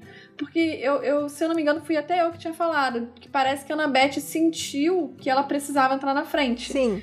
E aí foi onde tem aquela coisa, tipo, das três parcas, do destino, disso e aquilo, e que eu acredito que a Annabeth está ligada, querendo ou não, ao Percy por, ela, por ele ter escolhido ela como ponte de ligação dela pro Sim. mundo. Tipo, o ponto fixo dela no mundo... dele no mundo é ela. Então, pra mim, tinha sido aquilo. E aí, quando a gente chega nesse capítulo, a gente tem a resposta dela do que que rolou. E ela fala, eu simplesmente tive a sensação de que você estava em perigo. Ela não sabia onde que era o ponto. E aí é onde ela pergunta e onde tem aquilo que tu falou. Que, tipo, ele tá cagando e andando pra espião. Porque ele pensa, se, não, se eu não tenho a Annabeth, eu não tenho ninguém. Tipo, é nela que eu preciso confiar. Exato. E aí ele, enfim, tem toda a cena bonitinha, que ele coloca a, a mão dela nas costas dele e tal. E... Enfim, aí ele tem o famoso arreco no pio, e eu também ia comentar nisso. Ia ficar, pra mim, aconteceu duas coisas nesse arreco no pio. Primeiro, era alguém encostando no ponto fraco dele, então normal ele sentir alguma coisa, ou um formigamento, ou então talvez até uma dormência, algo nesse sentido. Tá clicando no botão de desliga dele, cara. É, e, e sendo a Annabeth a pessoa com que, que ele fez aquela ligação. Então, tipo, é mais forte. Sim. Segundo, pô, a Annabeth tá ali encostando, fazendo um carinhozinho ah. na, na base da coluninha dele. Ah, deu um tesãozinho no rapaz. Com certeza deu. Enfim. Como disse o Breninho, o que é que o Breninho disse, Visas? Eu não vou repetir, não. Já tá muito maior Enfim. de dezoito esse, esse episódio, puta que pariu. É. Enfim. É, bom, e aí ela... Eu, eu até levei numa brincadeira do... Ah, então você tá me devendo, vai, conta uma novidade pra mim. Porque eu, eu levei uma brincadeira no sentido de... Citando novamente Harry Potter, como eu faço em todo episódio, é, o, o Harry, ele tem aquela coisa do... Não, eu vou sozinho, tipo, não, é comigo, não, é não sei o quê. E até no quinto filme, eu não vou nem falar livro, eu vou falar o filme... Tem aquela coisa do, ah, eu vou, vocês avisam pra ordem. E aí Hermione fala, cara, quando é que você vai entender que não existe eu? Nós estamos juntos, tipo, somos nós três sempre, tipo, a gente não vai te largar. Sim. E aqui é quase, eu senti que a fala da Annabeth foi parecida, tipo, tá, você tá me devendo, diz uma novidade, tipo, caguei que você tá me devendo ou não. Exato, tipo, tipo, porque eles sempre estão é um pelo outro, e é isso. Exatamente, então eu senti numa vibe, tipo, brincando, mas ao mesmo tempo reafirmando a, a, a dupla, sabe? Do tipo, eu não, não, não te salvei porque eu queria que você me devesse uma. Eu te salvei porque eu queria, tipo, te salvar, sabe? É, e uma outra coisa que acontece também que eu achei interessante do Percy pensar, e é uma coisa que eu acho que nem a gente pensou, é que o Percy diz: à distância eu podia ouvir o alarme de um carro ecoar pelas ruas. Uma coluna de fumaça negra espiralava em direção aos céus, em algum ponto do Harlem. Imaginei quantos fogões teriam sido deixados ligados quando o feitiço de Morfeu sobreveio. Quantas pessoas teriam adorme- a- adormecido enquanto preparavam o jantar. Perdão, logo logo haveria mais incêndios. Todos em Nova York estavam em perigo, e todas aquelas vidas dependiam de nós. Por quê? Porque realmente a gente tem que pensar que o mundo parou. No caso, não é que o mundo parou, as pessoas deitaram e dormiram. Sim, então, então tudo que elas estavam fazendo parou na hora. Não, continuou sem elas. É. Então, a gente tipo, tinha... O que a gente o, tem o... é só que os carros pararam de funcionar. Então, tipo... Então, tecnicamente, os carros não tem tanto perigo. É, mas em teoria, tudo, as pessoas resto... desligaram o carro, o carro e foram dormir. Exato. Mas quem garante que todo mundo desligou o fogão? Porque se tem uma pessoa que, sei lá, botou um bolo pra assar e foi pra sala sentar e assistir um filme... O bolo queimou, o fogão pegou fogo levantar, e tudo mais. É, tipo, ela não vai levantar pra ir desligar o fogo. Se tem uma pessoa, por exemplo, que deixou, sei lá, que tava na banheira... Ela não vai sair da banheira pra dormir, vai morrer afogada. Ou então, por exemplo, ela, ela deixou uma banheira ligada, aberta. Sim. Ali, enchendo. Vai encher de água e vai alagar tudo. Vai vazar pro apartamento é. de baixo, vai... Enfim, a pessoa vai morrer na banheira, só não pode morrer os três juntos, hein? É verdade. Com roupa, enfim. é... Pensa no tamanho dessa banheira. Enfim, então, é, isso é algo que o Percy pensou e que às vezes a gente lendo assim, a gente também não pensa, porque a gente teve o Percy e a Annabeth retirando os mortais e tal, a gente teve o carrinho descendo, a gente teve vários exemplozinhos do lado exterior, mas e do lado interior? Porque eles não entraram em nenhuma casa e no hotel eles não falaram de nenhum mortal que tivesse, enfim. Então, é, é, isso é algo a se pensar, porque realmente a vida continuou, a galera só dormiu.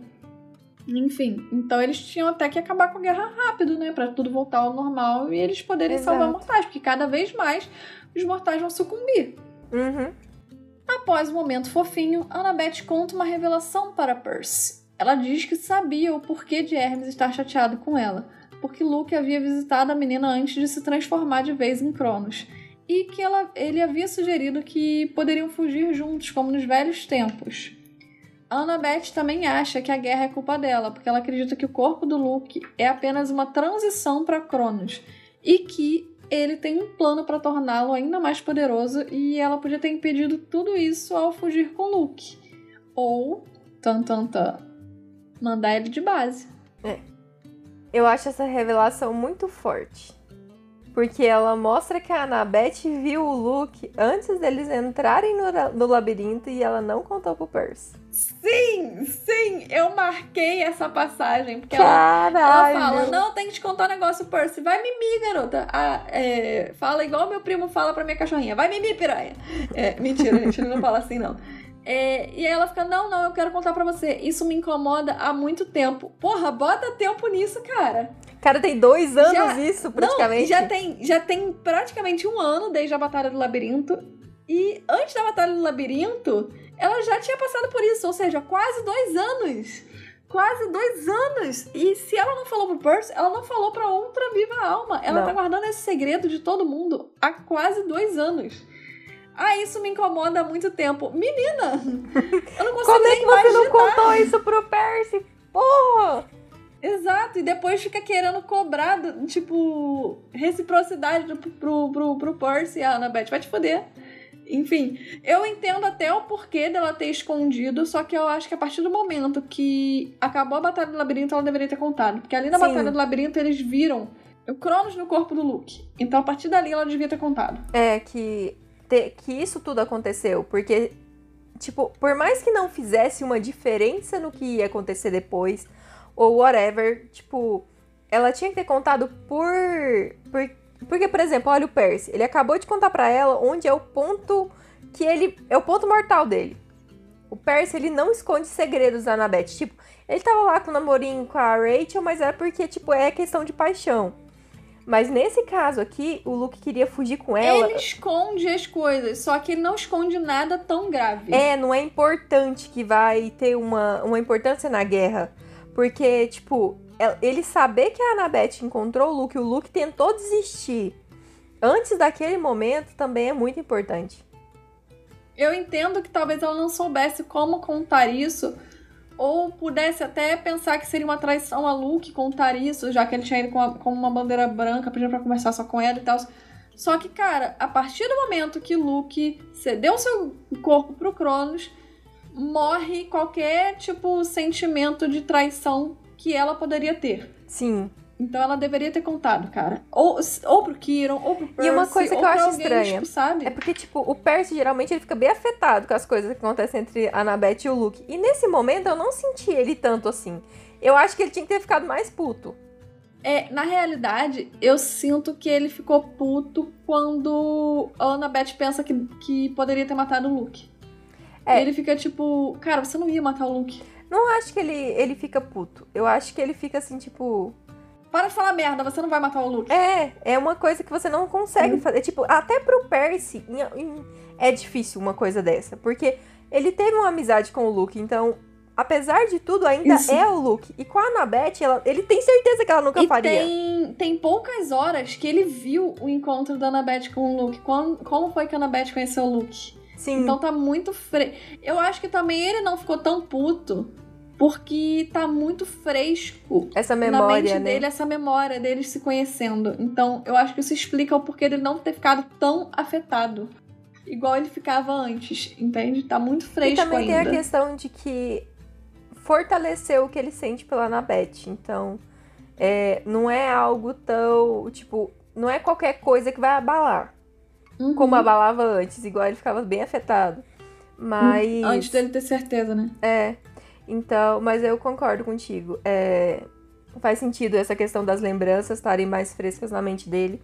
E por isso ele não ficar tão afetado. Mas eu, me, eu fico muito incomodada com a Annabeth não ter contado antes pro Percy. Isso me incomoda muito e não chega a me incomodar. Mas eu fiquei surpresa... com a fala da Annabeth, dela sequer cogitado, eu poderia ter matado ele. Tipo, se eu matasse o Luke, eu acabava com a guerra ali na hora. E eu fiquei tipo, caralho, a Annabeth... tipo, pode não ter pensado na hora, mas agora ela pensa. Mas é aquela se ela pensa que poderia, culpa, né? Ela pensa que ela deveria. Ela pensa tá que ligado? Ela deveria porque eles estão em guerra e tem gente morrendo. Então, tipo, aí é aquela coisa do peso... porque, tipo, nossa, é minha culpa que o tifão tá passando pelo país e matando um monte de gente. É minha culpa que a gente tá aqui e tem vários amigos meus morrendo. Então, por mais que a gente saiba que ela não conseguiria matar o Luke, ela tem essa responsabilidade, infelizmente. Sim, tipo, só o fato dela pensar, eu deveria ter matado ele, é quase como uma mãe, a mãe do Hitler pensar, eu devia ter abortado essa criança. Exato. Tipo, olha que pesado que é. E a Annabeth, ela tem dezesseis anos, cara. Ela também é uma criança pensando, tipo, eu deveria ter matado meu irmão pra ele não matar todo mundo. Ou então eu deveria ter matado o amor da minha vida, porque ele era um pouquinho dos dois em cada momento da vida dela, enfim. É. Tipo, sabe? Meu amigo, meu whatever. Então é, é muito pesado e eu, eu fiquei surpresa. Porque eu acho que eu nunca tinha percebido isso, que ela realmente pensou em matar ele. Eu acho que eu nunca tinha dado a devida atenção. E eu dei a devida atenção nessa leitura de agora. E eu fiquei muito surpresa e muito... eu posso dizer até que eu fiquei chocada um pouco com essa... essa ati... não atitude, mas esse pensamento da Annabeth. Esse pedaço, ele me deixou meio assim, porque eu não lembrava exatamente o que acontecia nele. Uhum. Então, tipo... começou primeiro com a Annabeth contando que ela encontrou com o Luke. Eu lembrava que ela tinha encontrado com ele. Mas eu não lembrava exatamente como aconteceu. E aí depois teve essa questão dela falar, ah, eu poderia ter matado ele. Tipo, ok, eu, eu poderia ter saído com ele, eu poderia ter, ter matado ele. Então realmente é muito pesado. A culpa que ela tá se corroendo desde então, principalmente agora, que o Hermes jogou na cara dela, tipo, você poderia. Filho da puta. É. Então, talvez antes ela tivesse uma certa culpa, mas eles ainda não estavam numa guerra tipo, brutal, e ela não tinha parado pra pensar nisso, mas nesse momento em que o Hermes colocou a culpa nela, veio tudo à tona. Então, acaba é que fica muito mais pesado. Ela provavelmente viu a vida dela passar pelos olhos dela enquanto que isso estava acontecendo também. Sim. Porque ela estava quase morrendo, né? Então, talvez tenha ficado um pouco mais, mais pesado até do que já estava antes. E aí, coisas que, que tipo, estavam deixando ela culpada e afins começaram a reverberar mais, mais e mais. E foi onde ela falou pro Percy. E, enfim... E eu gosto muito da maturidade do Percy, que ele interrompe ela falando, você poderia o quê? Ter matado ele? Você sabe que isso não ia ser certo. Tipo, não é certo você matar uma pessoa independente dos atos que ela tá fazendo. Então o próprio é, Percy... E não tinha como ela saber que quer. Tudo isso ia acontecer. Sim. E, e mesmo, mesmo assim, ele fala, tipo, não é certo matar alguém, cara. Tipo, ele não quer ter que matar o Luke. Tipo... Nessa fala dele dá pra você ver que o Percy não quer. E se ele pudesse só ferir muito grave pra depois... sei lá, prender o cara, é isso que ele vai fazer. É, tanto que, por exemplo, lá na ponte mesmo, ele matou sem pensar duas vezes os monstros. Mas quando chegou os semideuses, ele hesitou. Por quê? Uhum. Porque são pessoas. Então, tipo, o Percy entende. Ele não acha certo tirar uma vida. Exato. E aí a gente tem o cérebro da Annabeth botando, tipo, funcionando um pouco mais e pensando em uma coisa que realmente vai acontecer. Algo que talvez nem o próprio Luke tenha pensado. Que é... O Luke disse que Cronos iria usá-lo como um meio de vencer. Ou seja, da mesma forma que ele estava usando a Silena para obter informações e depois ia descartar, estava usando os semideuses para lutar a guerra e depois ia descartar, tava usando... ele estava usando também o corpo, o corpo do Luke como um meio da vitória. Sim. E aí a Annabeth pensa, através dessa fala que o Luke teve com, nessa conversa com... A, a fala que o Luke teve na conversa que eles dois tiveram juntos, ela ficou pensando... E se o corpo do Luke for apenas uma transição? E se Cronos tiver um plano para se tornar ainda mais poderoso? É onde você vê o cérebro e a, a genialidade da Annabeth funcionando. Sim, porque ela presta atenção no que está além do que a pessoa falou. Exato. A gente vê o cérebro do Percy, a genialidade dele de, de, de batalha funcionando... Quando ele pega e, tipo, sei lá, vê que o Minotauro é lento, então ele se joga para um lado e por aí vai. A Annabeth, através de uma palavra que o Luke usa, ela cria toda uma teoria e planos e pensa e vai atrás e, pum, chegou na conclusão e é isso. Tipo, ela com pouca coisa, ela consegue... Fazer uma análise muito além. Fazer muita coisa, enfim. Então, é, é, aqui, pra mim, é um dos exemplos... do quão poderosa a Annabeth é e, e do quão um filho de Atena pode ser genial. Ele não precisa, tipo, ser genial no sentido que a Annabeth às vezes é de, sei lá, ela sabe matemática, aí sabe, tipo, sei lá, química, aí sabe, tipo... Não, são diferentes tipos de inteligência. E a Annabeth tem essa inteligência, essa sagacidade, digamos assim. É, é uma sabedoria. Exato. Então, é, é, aqui eu acho que é um dos maiores exemplos do porquê que a Annabeth é genial, do porquê que o filho de Atena é foda e ninguém, às vezes, dá o devido valor, mas enfim, tá aí.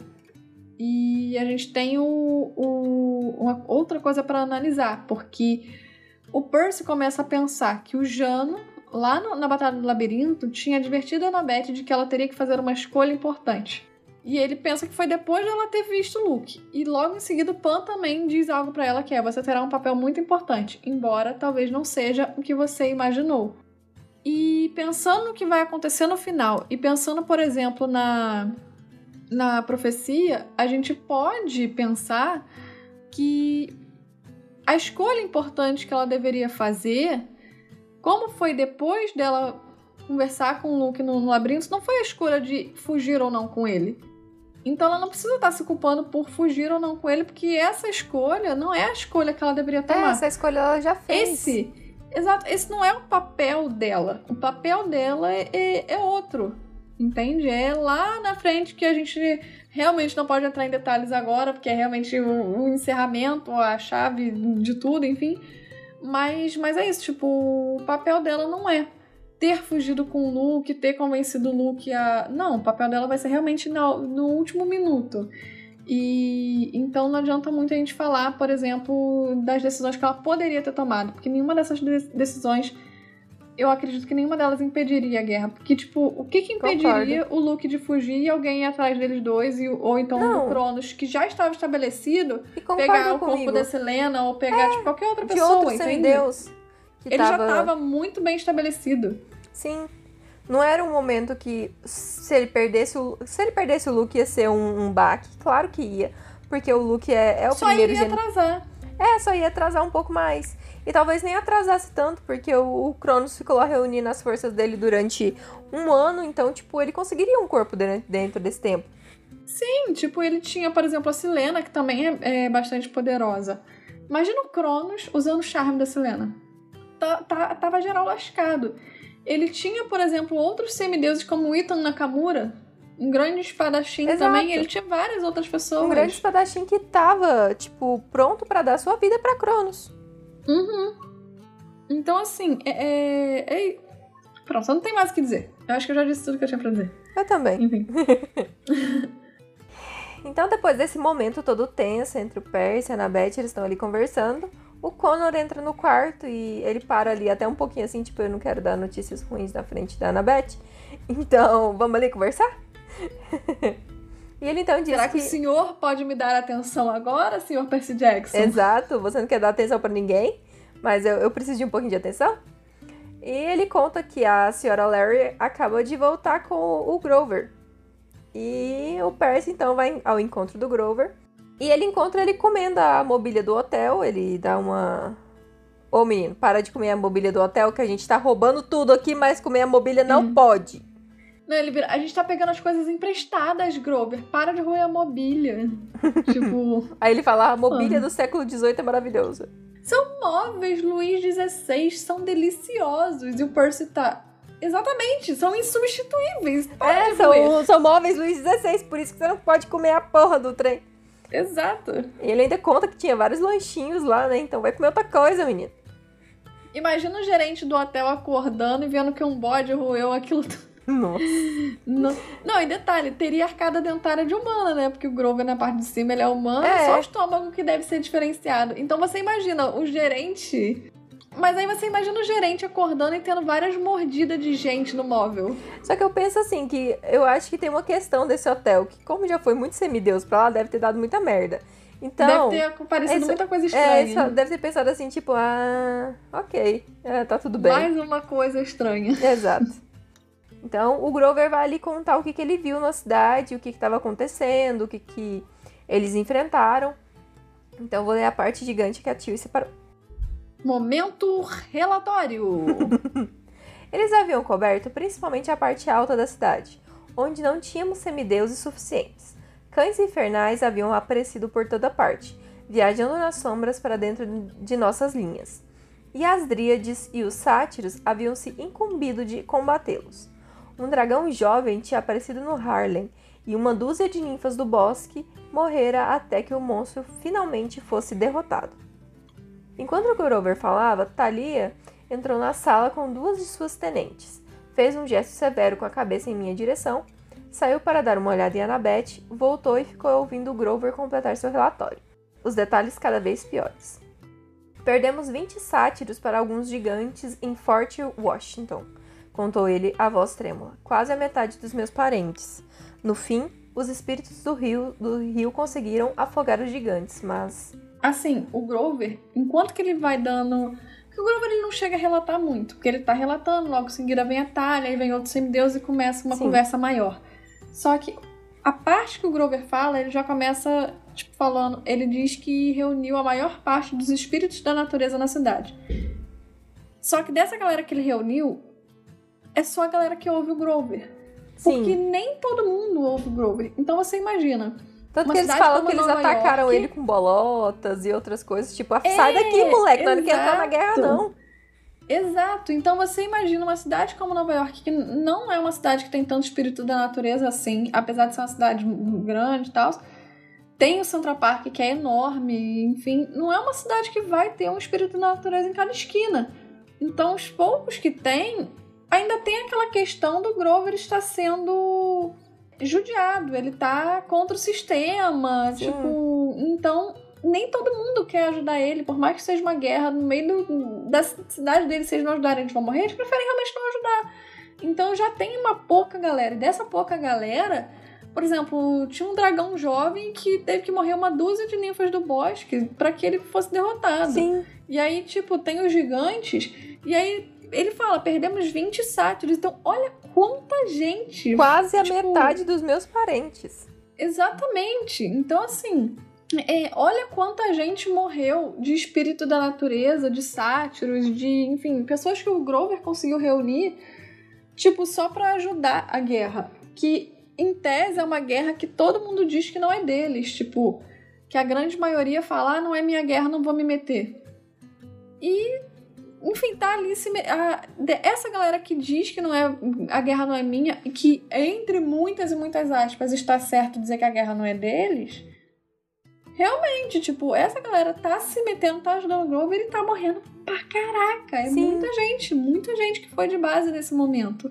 Então é, é, é muito pesado isso que o Grover tá falando, sabe? Porque eu sei, ele sabe que se a galera não se meter... É que a guerra é de todo mundo, porque se a galera não se meter, vai todo mundo de base. Sim. Só que como, como é uma guerra que não é diretamente deles, e eles até agora foram quem mais sofreram. Sim. Então e, é muito pesado tipo, isso. A gente vê que não foram tantos semideuses que foram perdidos até agora.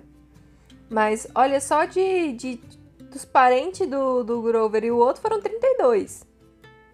Que ele contou aqui. Uhum.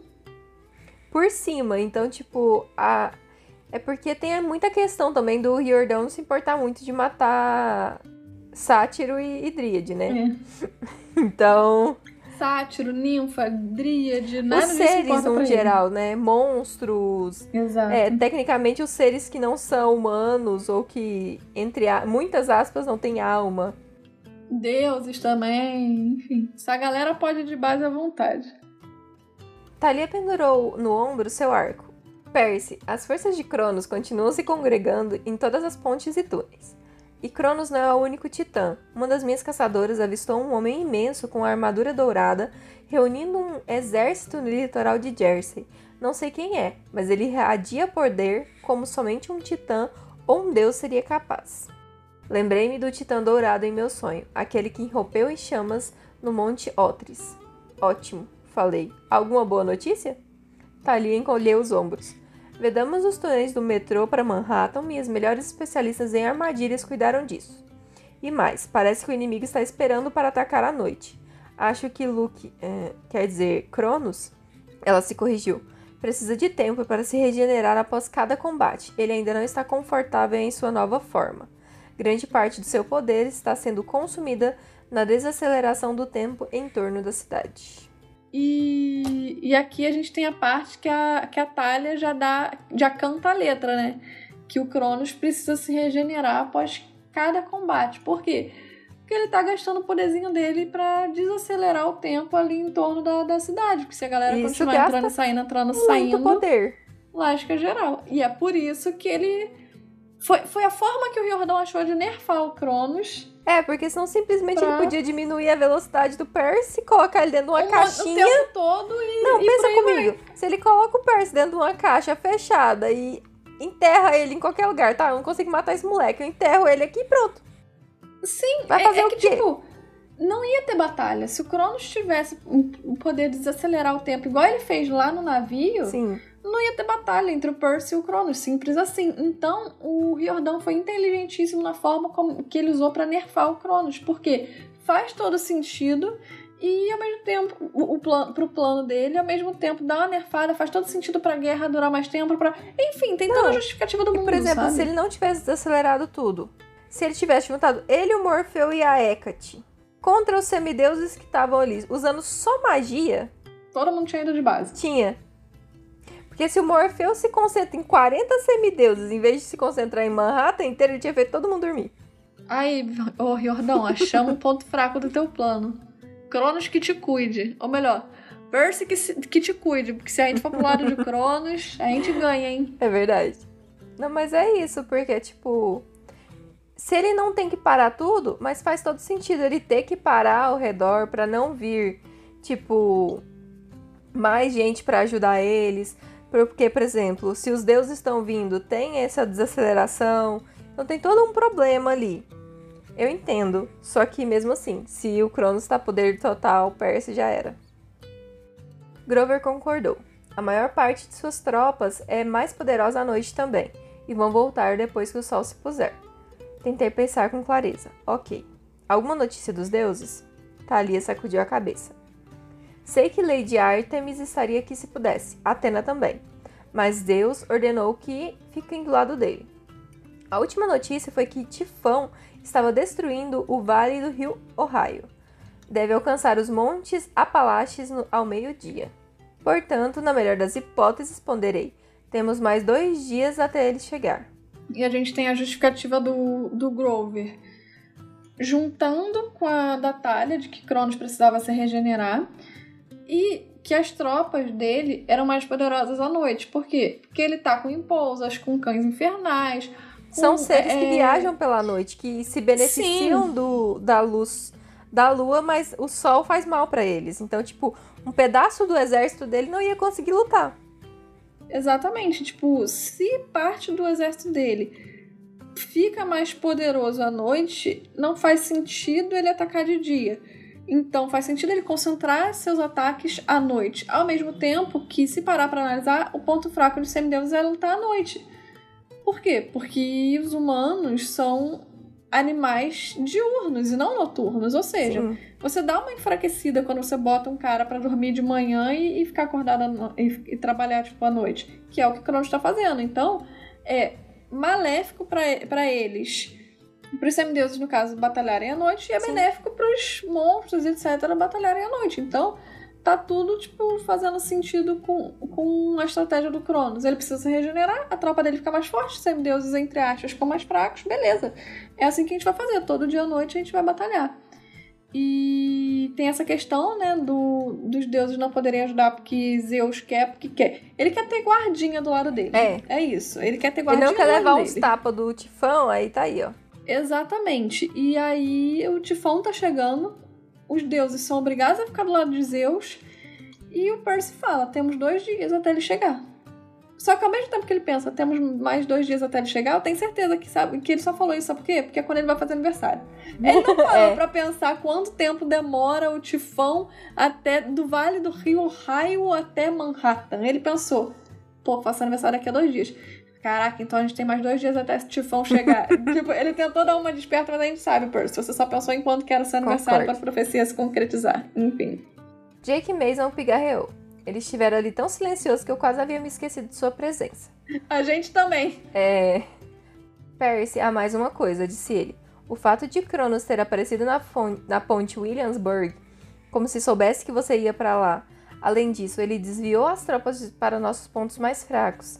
Assim que nos posicionávamos, ele mudava de tática. Ele mal tocou no túnel Lincoln, onde as caçadoras eram fortes, atacou nossos pontos mais vulneráveis, como se os conhecesse. Como se tivesse informações confidenciais, disse eu, o espião. Que espião? Perguntou Thalia. Contei-lhe sobre o pendente de prata que Cronos havia me mostrado, o aparelho de comunicação. Isso é ruim, disse ela. Muito ruim. Poderia ser qualquer um, afirmou Jake. Estávamos todos lá quando Percy deu as ordens. Mas o que podemos fazer? Perguntou Grover. Revistar cada semideus até, que nos en... até encontrarmos um pendente em forma de foice? Todos me olharam à espera de uma decisão. Eu não podia me dar ao luxo de mostrar que estava em pânico, ainda, ma... ainda que parecesse não haver esperanças. Vamos continuar lutando, falei. Não podemos ficar obcecados por esse espião. Se começarmos a desconfiar uns dos outros, vamos nos destruir. Vocês todos foram incríveis na noite passada. Eu não poderia querer um, um exército mais bravo. Vamos estabelecer um revezamento para a vigilância. Descansem enquanto podem. Temos uma noite longa pela frente. Os semideuses murmuraram de acordo e se separaram. Foram dormir, comer ou consertar armas. Percy, você também, disse Thalia. Vamos ficar de olho nas coisas, vá se deitar, precisamos de você em boa forma essa noite. Não discuti muito, encontrei o quarto mais próximo e desabei em uma cama de docel. Pensei que estivesse ligado demais para dormir, mas meus olhos se fecharam quase que de imediato. Nessa parte, cara, o Jake Mason, ele deveria ser o líder do chalé de, de Hefesto antes do Charles Beckendorf. Sim. Porque o cara tá na liderança há pouquíssimo tempo e ele tá batendo na tecla do espião a mocota. Ele tá preocupadíssimo com isso, ele tá Sim. percebendo a, os, as nuances de, por exemplo, cara... A gente faz isso, eles fazem isso. A gente faz isso, eles fazem isso. Olha, gente, a gente precisa estar de olho nesse espião. Se deixa esse Exatamente, menino antes, cara. Ele tinha achado o espião. Exatamente. E aí eu tô tipo, cara... Por que que... Vo... Dá, dá, dá muita vontade de falar. Por que que o Beckendorf não morreu antes, cacete? Mas lógico que eu não vou falar isso. Eu adoro o Charles Beckendorf, mas enfim. Só que, tipo assim, é uma parada que o garoto tá preocupado. Porque ele falou, gente, a gente foi empurrando com a barriga, empurrando com a barriga, empurrando com a barriga. Só que agora não dá mais. Porque o cara tá no meio da gente até agora. E tá Porque, passando tipo, informação que, tipo, foi exato. Horas atrás, ele já passou muita informação. Onde a gente sim, vai, ele, ele tá... Sim. Tipo, ele passou toda a informação, tipo, ele sabia exatamente todos os nossos planos de ataque, ele sabia exatamente pra onde que as tropas tinham que ir, ele sabia exatamente tudo. E aí ele até fala, cara, ele nem praticamente não foi pro túnel Lincoln, onde, onde tinha os caçadores que eram, que eram fortes, ele foi exatamente nos pontos fracos. fracos. E, tipo, não foi uma... E, e ele fala, não foi uma coincidência. Isso é muito grave, tipo... E é eu onde entendo. Eu penso que a Silena só teve a redenção dela no momento que ela vai embora. A partir do momento que ela vai embora que ela teve a redenção. Sim. Porque, é igual você falou, o próprio Jake Mason, ele dá um, faz um mini relatório pro Percy na frente da Silena. Por mais que não tivesse nenhuma informação, assim, tão útil...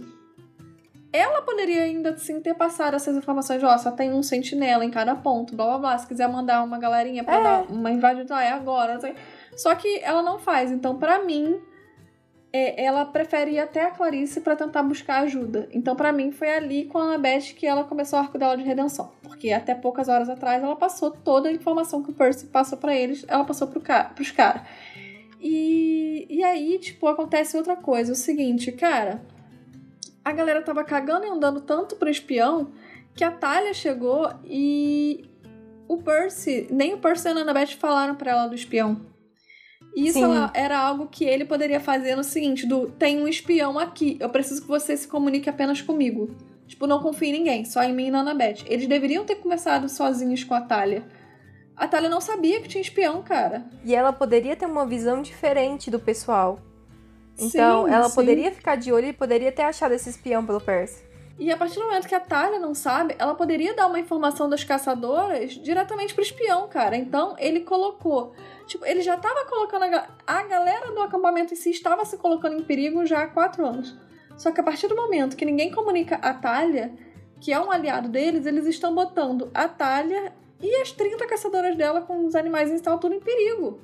Porque ele não abriu o jogo com a, com a garota, sabe? Sim. Então, assim, a Thalia podia passar uma informação das caçadoras pra galera ali confiando neles e o espião tá no meio e passar essa informação pra Cronos. Isso é muito grave. Ele poderia ter encontrado, ele sabia que poderia, tipo, se ele tivesse pensado um pouquinho. Porque os principais que sempre ouviu as notícias foram os, os chefes de chalés. Então, tipo, se ele pede pra Thalia passar uma informação diferente pra cada um e ver como é que o inimigo reage... Ele talvez tinha encontrado quem era o espião. Sim, aí querem virar pra mim e falar que, tipo... Ah, mas o Percy é muito bom em batalha. Mas ele esquece sempre que ele tem um espião lá. Então o cara não é, assim, tão bom em batalha, se você parar pra analisar. Ele é bom em batalha, no momento da batalha. Mas em pensar nas nuances do que tá acontecendo por trás, ele não é bom. O famoso jogo dos tronos... Assim, o jogo de, de murmurinho, de espionagem, de estratégia, sem ser de batalha, essas coisas, o Percy não é bom. E me admira a Annabeth não ser boa nisso. Sim. Porque ela deveria ser boa nisso. Ela, ela ficou o ano inteiro no acampamento, ela teve, tipo... Não, ela tem, não que ela tenha ficado o ano inteiro no acampamento, mas a Annabeth tem mais contato com o acampamento. Então, tipo, ela tinha que ter ficado de olho, tipo, ela tinha que ter lembrado desse espião... Ela podia ter feito um plano pra descobrir quem era antes. Uhum. E, e aí o Grover, tipo, porra, o Grover é o único que pega e fala: ah, mas o que, que a gente vai fazer? Vai revistar todo mundo até achar o pendente? Cara, não, realmente, eles não têm tempo de fazer isso agora. Só que eles já deveriam ter feito antes. Não, então, tipo, você tava num acampamento. Já tinha dúvida de um espião desde o segundo livro. Revista até o inferno. Tipo, faz um chalé e passear. Vamos revistar o, o chalé inteiro. Cara, para e pensa. O, o, o Cronos mostrou o pendente quando o, o Percy tava lá explodindo. Por que que, não, por que que o Percy não falou com o Quíron? Revista todo mundo agora. Agora. Nesse instante. Você tipo, não pode sair pra instante, fazer nada. Avisa pra todo mundo que o espião tá com pendente e que todo mundo tem que ficar lá até eles acharem o pendente. Tipo, primeiro, podia dar uma merda. Porque, por exemplo, a gente sabe que é a Silena. A Silena podia pegar, dar uma... e jogar na, nas coisas de outros semideus e tal. Isso é muito complicado. Agora, se ele fala... pro Quíron, se ele fala, tipo, pra uma Clarice, pra alguém, e aí essa pessoa fica responsável, tal qual estava o Percy e Annabeth, de olhar os, os chalés pra ver se estava tudo bonitinho, a pessoa podia ter ficado responsável em verificar cada chalé um por um, como se estivesse mani- é, inspecionando a limpeza, digamos Sim, assim, concordo. E começasse a procurar, tipo, cara, dava pra ter feito, não fizeram porque... O Riordan foi preguiçoso, ele queria esse plot agora. Queria o que vai acontecer agora, que realmente acontecesse. Então, Sim. ele não queria que o espião fosse descoberto e fez isso de uma maneira porca. Porque, Sim. pelo que a gente tem de conhecimento, por exemplo, a Annabeth, ela teria ido atrás. Exato. E aí a gente tem o Grover falando isso, ah, a gente vai fazer o quê? Vai revistar um por um? Aí o Percy, não. Eu vou deixar no porra, tu vai continuar ignorando. Meu Deus... Esse, nesse momento de agora, eu entendo. Porque, tipo, eles alarmarem todo mundo sobre a questão do espião é muito complicado. Você tá no meio da batalha, eu entendo completamente.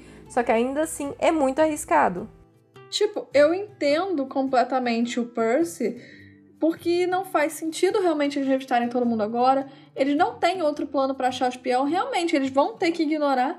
Só que, cara... falar, tipo, isso abertamente do... É, paciência, temos um espião, não sabemos quem é, não tem como... Cara, tipo... Que saco, sabe? Uhum. Enfim. E aí ele fala, ah, não, se a gente começar a desconfiar um dos outros, a gente vai se destruir. Porra, por que que não bota a galera pra desconfiar um dos outros? Quem sabe todo mundo não tá desconfiando da mesma pessoa? Exato! O que que custa tu perguntar pra uma galera? Pô, quem tu acha que é? Tipo uma votação de Big Brother, sabe? Pô, tu vai votar em quem? Tu vai votar em quem? Tu vai votar em quem? No final, tu vê em quem é que todo mundo vai votar e vota na outra pessoa pra ir outra pessoa que tu quer e na pessoa que todo mundo vai... Enfim, sabe? É fazer uma artimanha. E não tem ninguém nesse momento pra fazer essa artimanha. Não, isso que eu falei. Por exemplo, coloca as meninas da... Não, coloca as meninas da, da Thalia pra fazer um... Tipo, passar informações diferentes pras pessoas pra saber qual era a informação que eles iam passar pra frente. Era um jeito muito fácil. Na, lá no começo, se ele tivesse feito isso, ele tinha descoberto quem que era. Sim. E é, nesse caso, eu gosto da Piper. Porque eu sinto que a Piper é a relações públicas. Ela é a relações internacionais da equipe. E eu sinto que se a Piper estivesse aqui, ela conseguiria...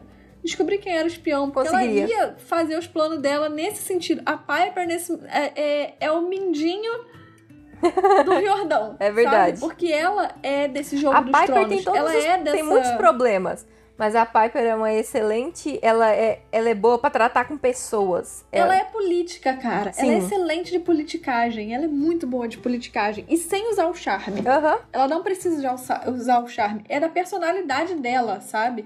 Então, é, é, da mesma forma que é a personalidade da Silena, gostar de todo mundo, se dar bem com todo mundo, é, ser amiga da Clarice e tal, é uma personalidade muito forte desses filhos de Afrodite, sabe? De ter essa relação, tipo, com as pessoas. Então, é, é, nesse momento, eu vou tecer um elogio à Piper e dizer que a Piper faz falta na equipe, aqui, por exemplo. E a Piper, normalmente, é, um, é uma das personagens mais odiadas e mais menosprezadas da próxima saga. Sim. E aqui, por exemplo, tipo, eu sei que vai ter gente me xingando, mas, cara, aqui a Piper seria extremamente necessária. Aqui a gente não precisa do Léo, aqui a gente não precisa da Hazel, Hazel, enfim, aqui a gente não precisa do Frank nem do Jason. Aqui a gente precisa da Piper. Uhum. Tu podia jogar todos eles fora, que eles não iam ajudar em muita coisa. Iam ser só mais um pra batalhar. A Piper ia estar aqui pra resolver o problema deles. O maior problema que eles têm agora, que é o espião. Enfim. E nesse momento todo mundo vai descansar. Não tem muito mais o que fazer. A gente tem as sentinelas, a gente tem, enfim... E nesse momento, eu a gente percebe que as, as caçadoras são quem estão melhor na fita, digamos assim, né? Sim. Elas porque são elas um número foram... grande e elas são... E elas não foram muito atacadas, porque elas eram ponto Sim, forte. Sim, elas, elas prepararam armadilhas, organizaram tudo e, tipo, tamo aqui. Então, assim, teve uma galera que foi dormir, teve uma galera que foi comer, teve uma galera que foi consertar as armas. E, nesse momento, a própria Thalia diz, tipo, não, a gente vai ficar de olho nas coisas, pode deitar. Por quê? Porque a Thalia é uma das pessoas que tá mais descansada. As caçadoras são as pessoas que estão mais descansadas e que menos foram atacadas no, na batalha. Sim. Enfim, e ela fala, precisamos de você em boa forma essa noite. Tipo, ó... Vai mimir, menino. Tu é o líder... Tu tá com a maldição de Aquiles, tu é um filho de Poseidon muito poderoso, você é foda em batalha, a gente precisa de você. Então vai dormir e deixa as coisas comigo. Eu resolvo. Tipo, joga aqui no peito do teu pai. É, tá tranquilo. Eu tanco, porra. Exato. E eu acho muito bom essa justificativa, porque, primeiro, a gente vê a Thalia numa posição de liderança. Então, pra quem gosta da Thalia, isso é muito foda. Ela ser, tipo, a tenente do próprio Percy, sabe? Sim. É, ela comandando não só as caçadoras, mas, tipo, meio que mantendo a galera do acampamento seguro também. Enfim. É porque e... a, a Thalia ela é uma boa líder. Tipo, quando ela e o Percy estão liderando juntas, é meio bagunçado. Mas ela, como liderando as caçadoras de Artemis, então, ela... E ela pegou uma experiência muito boa com esse tempo que ela ficou com, com as caçadoras e tudo mais. Então, tipo, a gente vê isso aqui dando frutos nesse momento. Que ela tem uma segurança maior. Sim. É, o problema da Thalia e do Percy é que os dois têm lideranças completamente diferentes. Não é que a, a Thalia é melhor líder, a, o Percy é um, um líder mau. Tipo, não. Você pode gostar os da liderança de um, bons. Pode não gostar, tipo, mas que os dois são bons líderes, nasceram pra ser líderes, isso é fato. É. O problema é... Os dois têm lideranças diferentes. Você pode gostar de uma e não gostar da outra. Você pode gostar das duas. Você pode odiar as duas.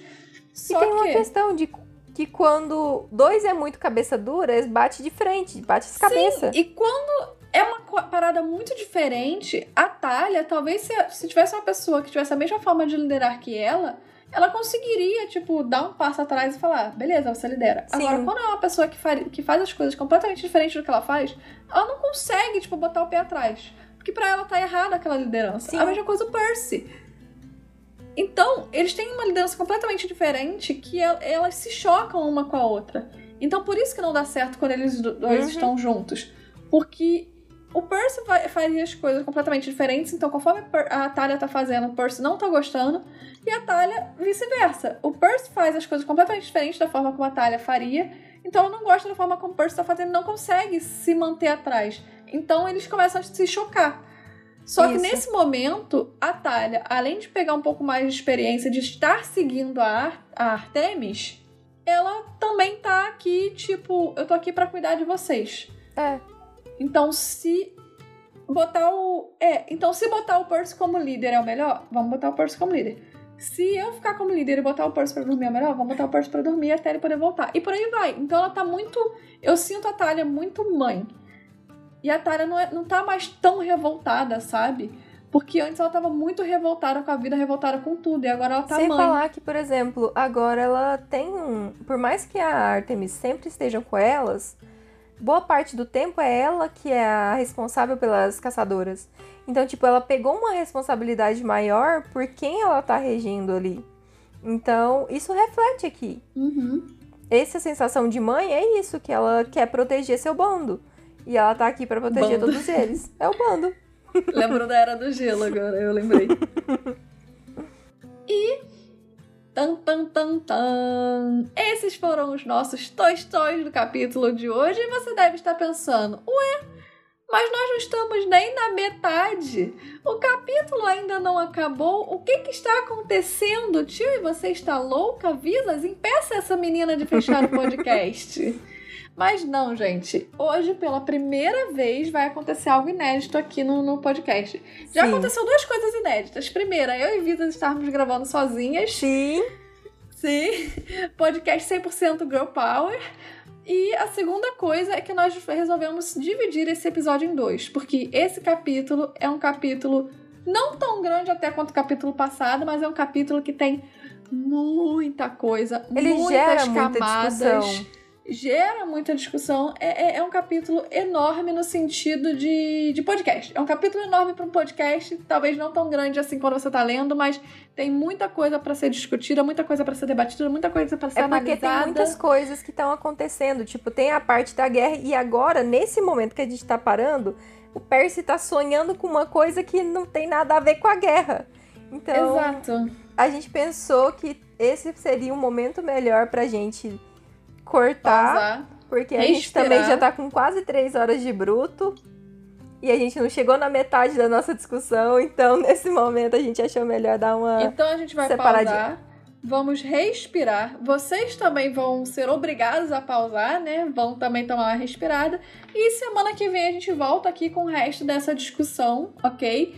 É, quem não gostou, sinto muito. Fazer o quê? Não, reclama com o Riordan, não é com a gente. É, paga a gente, enfim, pra poder reclamar, então.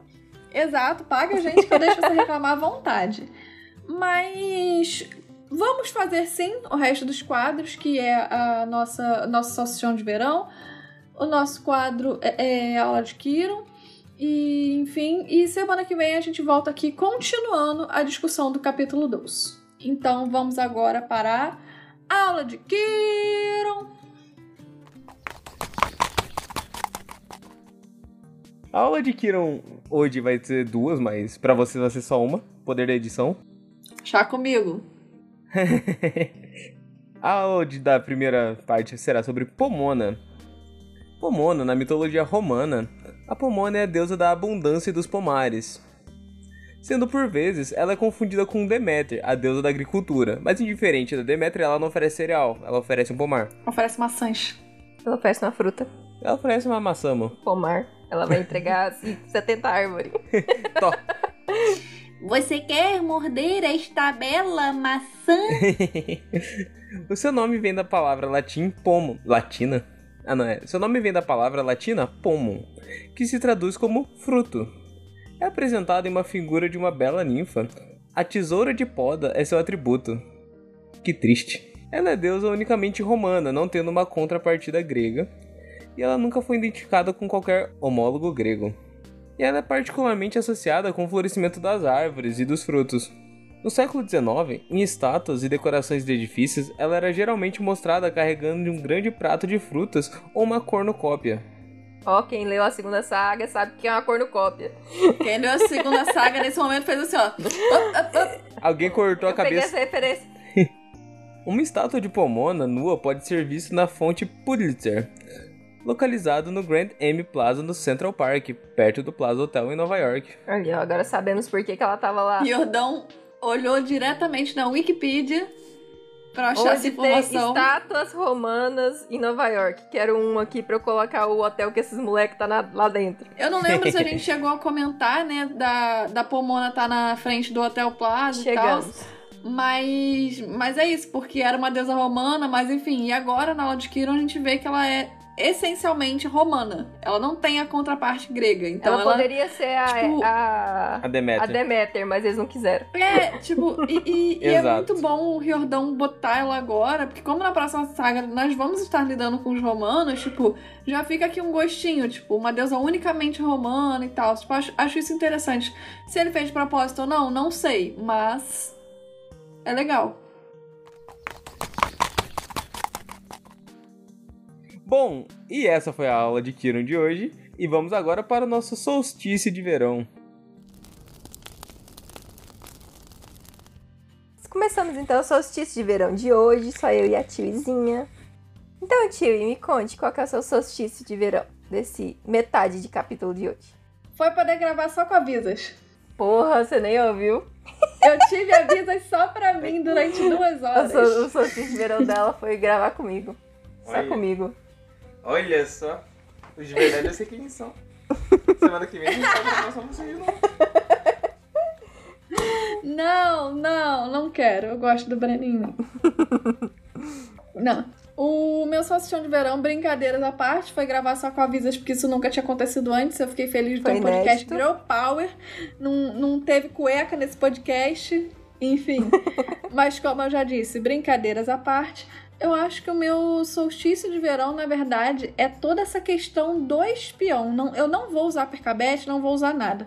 Eu vou usar a questão do espião porque a gente tem, pelo menos pra mim, bem nas entrelinhas, a Silena, tipo, todo aquele pensamento, todo aquele desenvolvimento. A gente tem depois, tipo, a própria galera discutindo espião. A gente tem, tipo, ah, é muita coisa, muita coisa com relação a esse plot. Sim. E por mais que O, o Riordan tenha feito de uma forma porca essa questão do, do espião e tal, em alguns momentos, é, eu, eu até gosto, tipo, de ser a, eu gosto que a Silena seja espiã, eu gosto, tipo, dessa parte que é a Silena, aí, por exemplo, o Percy tem aquela parte da vergonha alheia, que ele Sim. pensa aquelas coisas, aí tem a galera falando do espião, e tem a galera, tipo, ah, porra, o espião tá aqui, cara, ele ouviu, e ele continua passando as coisas, enfim, eu gosto muito disso tudo, e o capítulo dez, eu disse que pra mim era um capítulo, assim, perfeito, era um capítulo, tipo, que eu, eu se fosse vender o livro, eu leria esse capítulo pra pessoa e tal.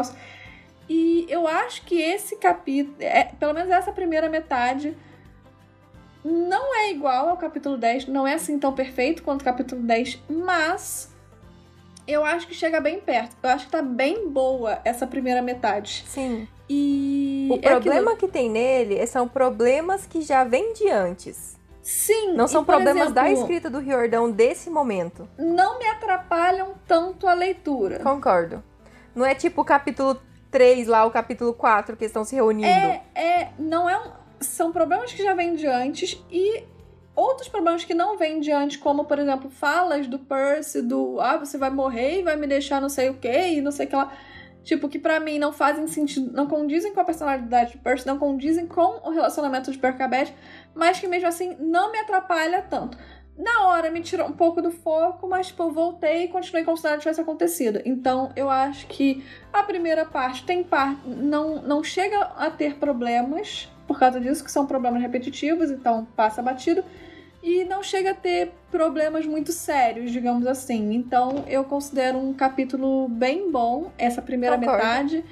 E acho que se aproxima do capítulo dez em questão de, de perfeição, de qualidade, etcétera. Então, eu diria que se o capítulo dez é um dez, eu boto essa parte como um oito vírgula cinco, nove, sabe? Sim.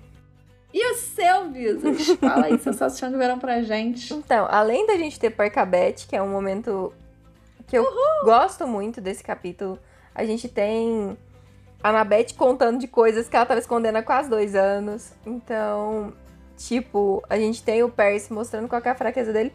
Mas eu vou, vou passar um... Vou, vou, vou dar uma mudada das coisas e eu vou dar o meu solstício de verão pra primeira aparição do Will. Oh. Aí, gente, a Visas, ela sai do Percabete e vai pro Solange. É.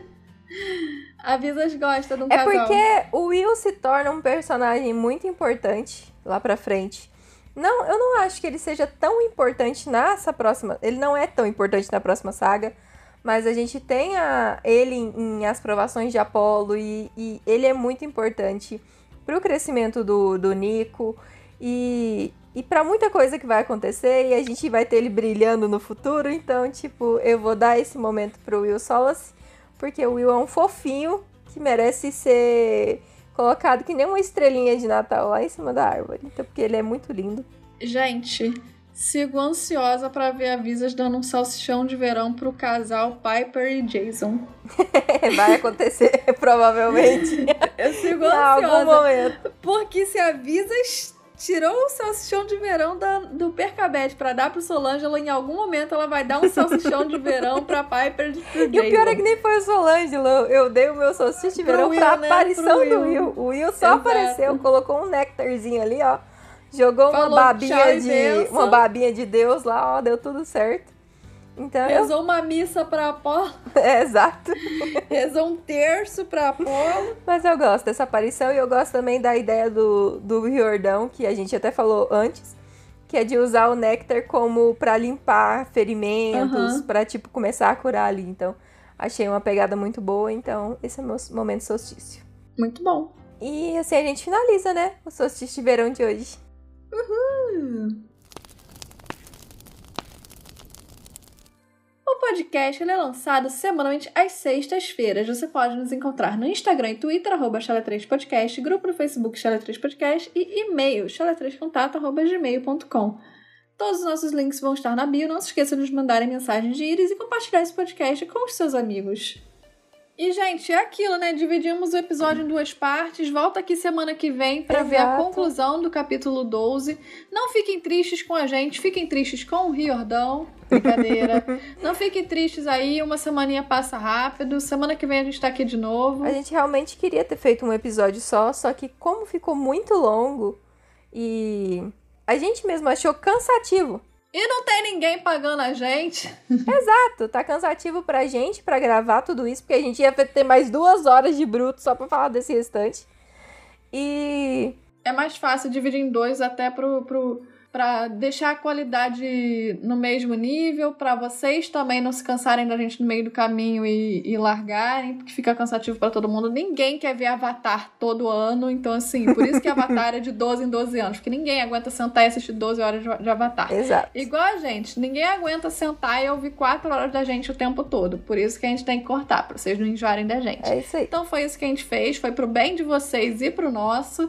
E volta aqui semana que vem, é, ouve a parte dois, compartilha aí o podcast com seus amigos, não se esqueça de ir lá nas nossas redes sociais, seguir a gente, comentar nossas postagens, mandar uma mensagenzinha pra gente, pra gente responder vocês, interagir com a gente nas redes sociais.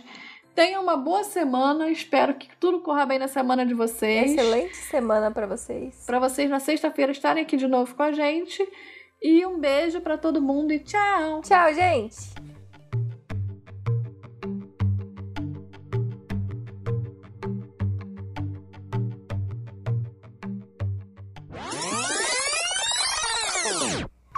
Pergunta se o Breninho quer dar tchau. O Breninho tá no banheiro cagando.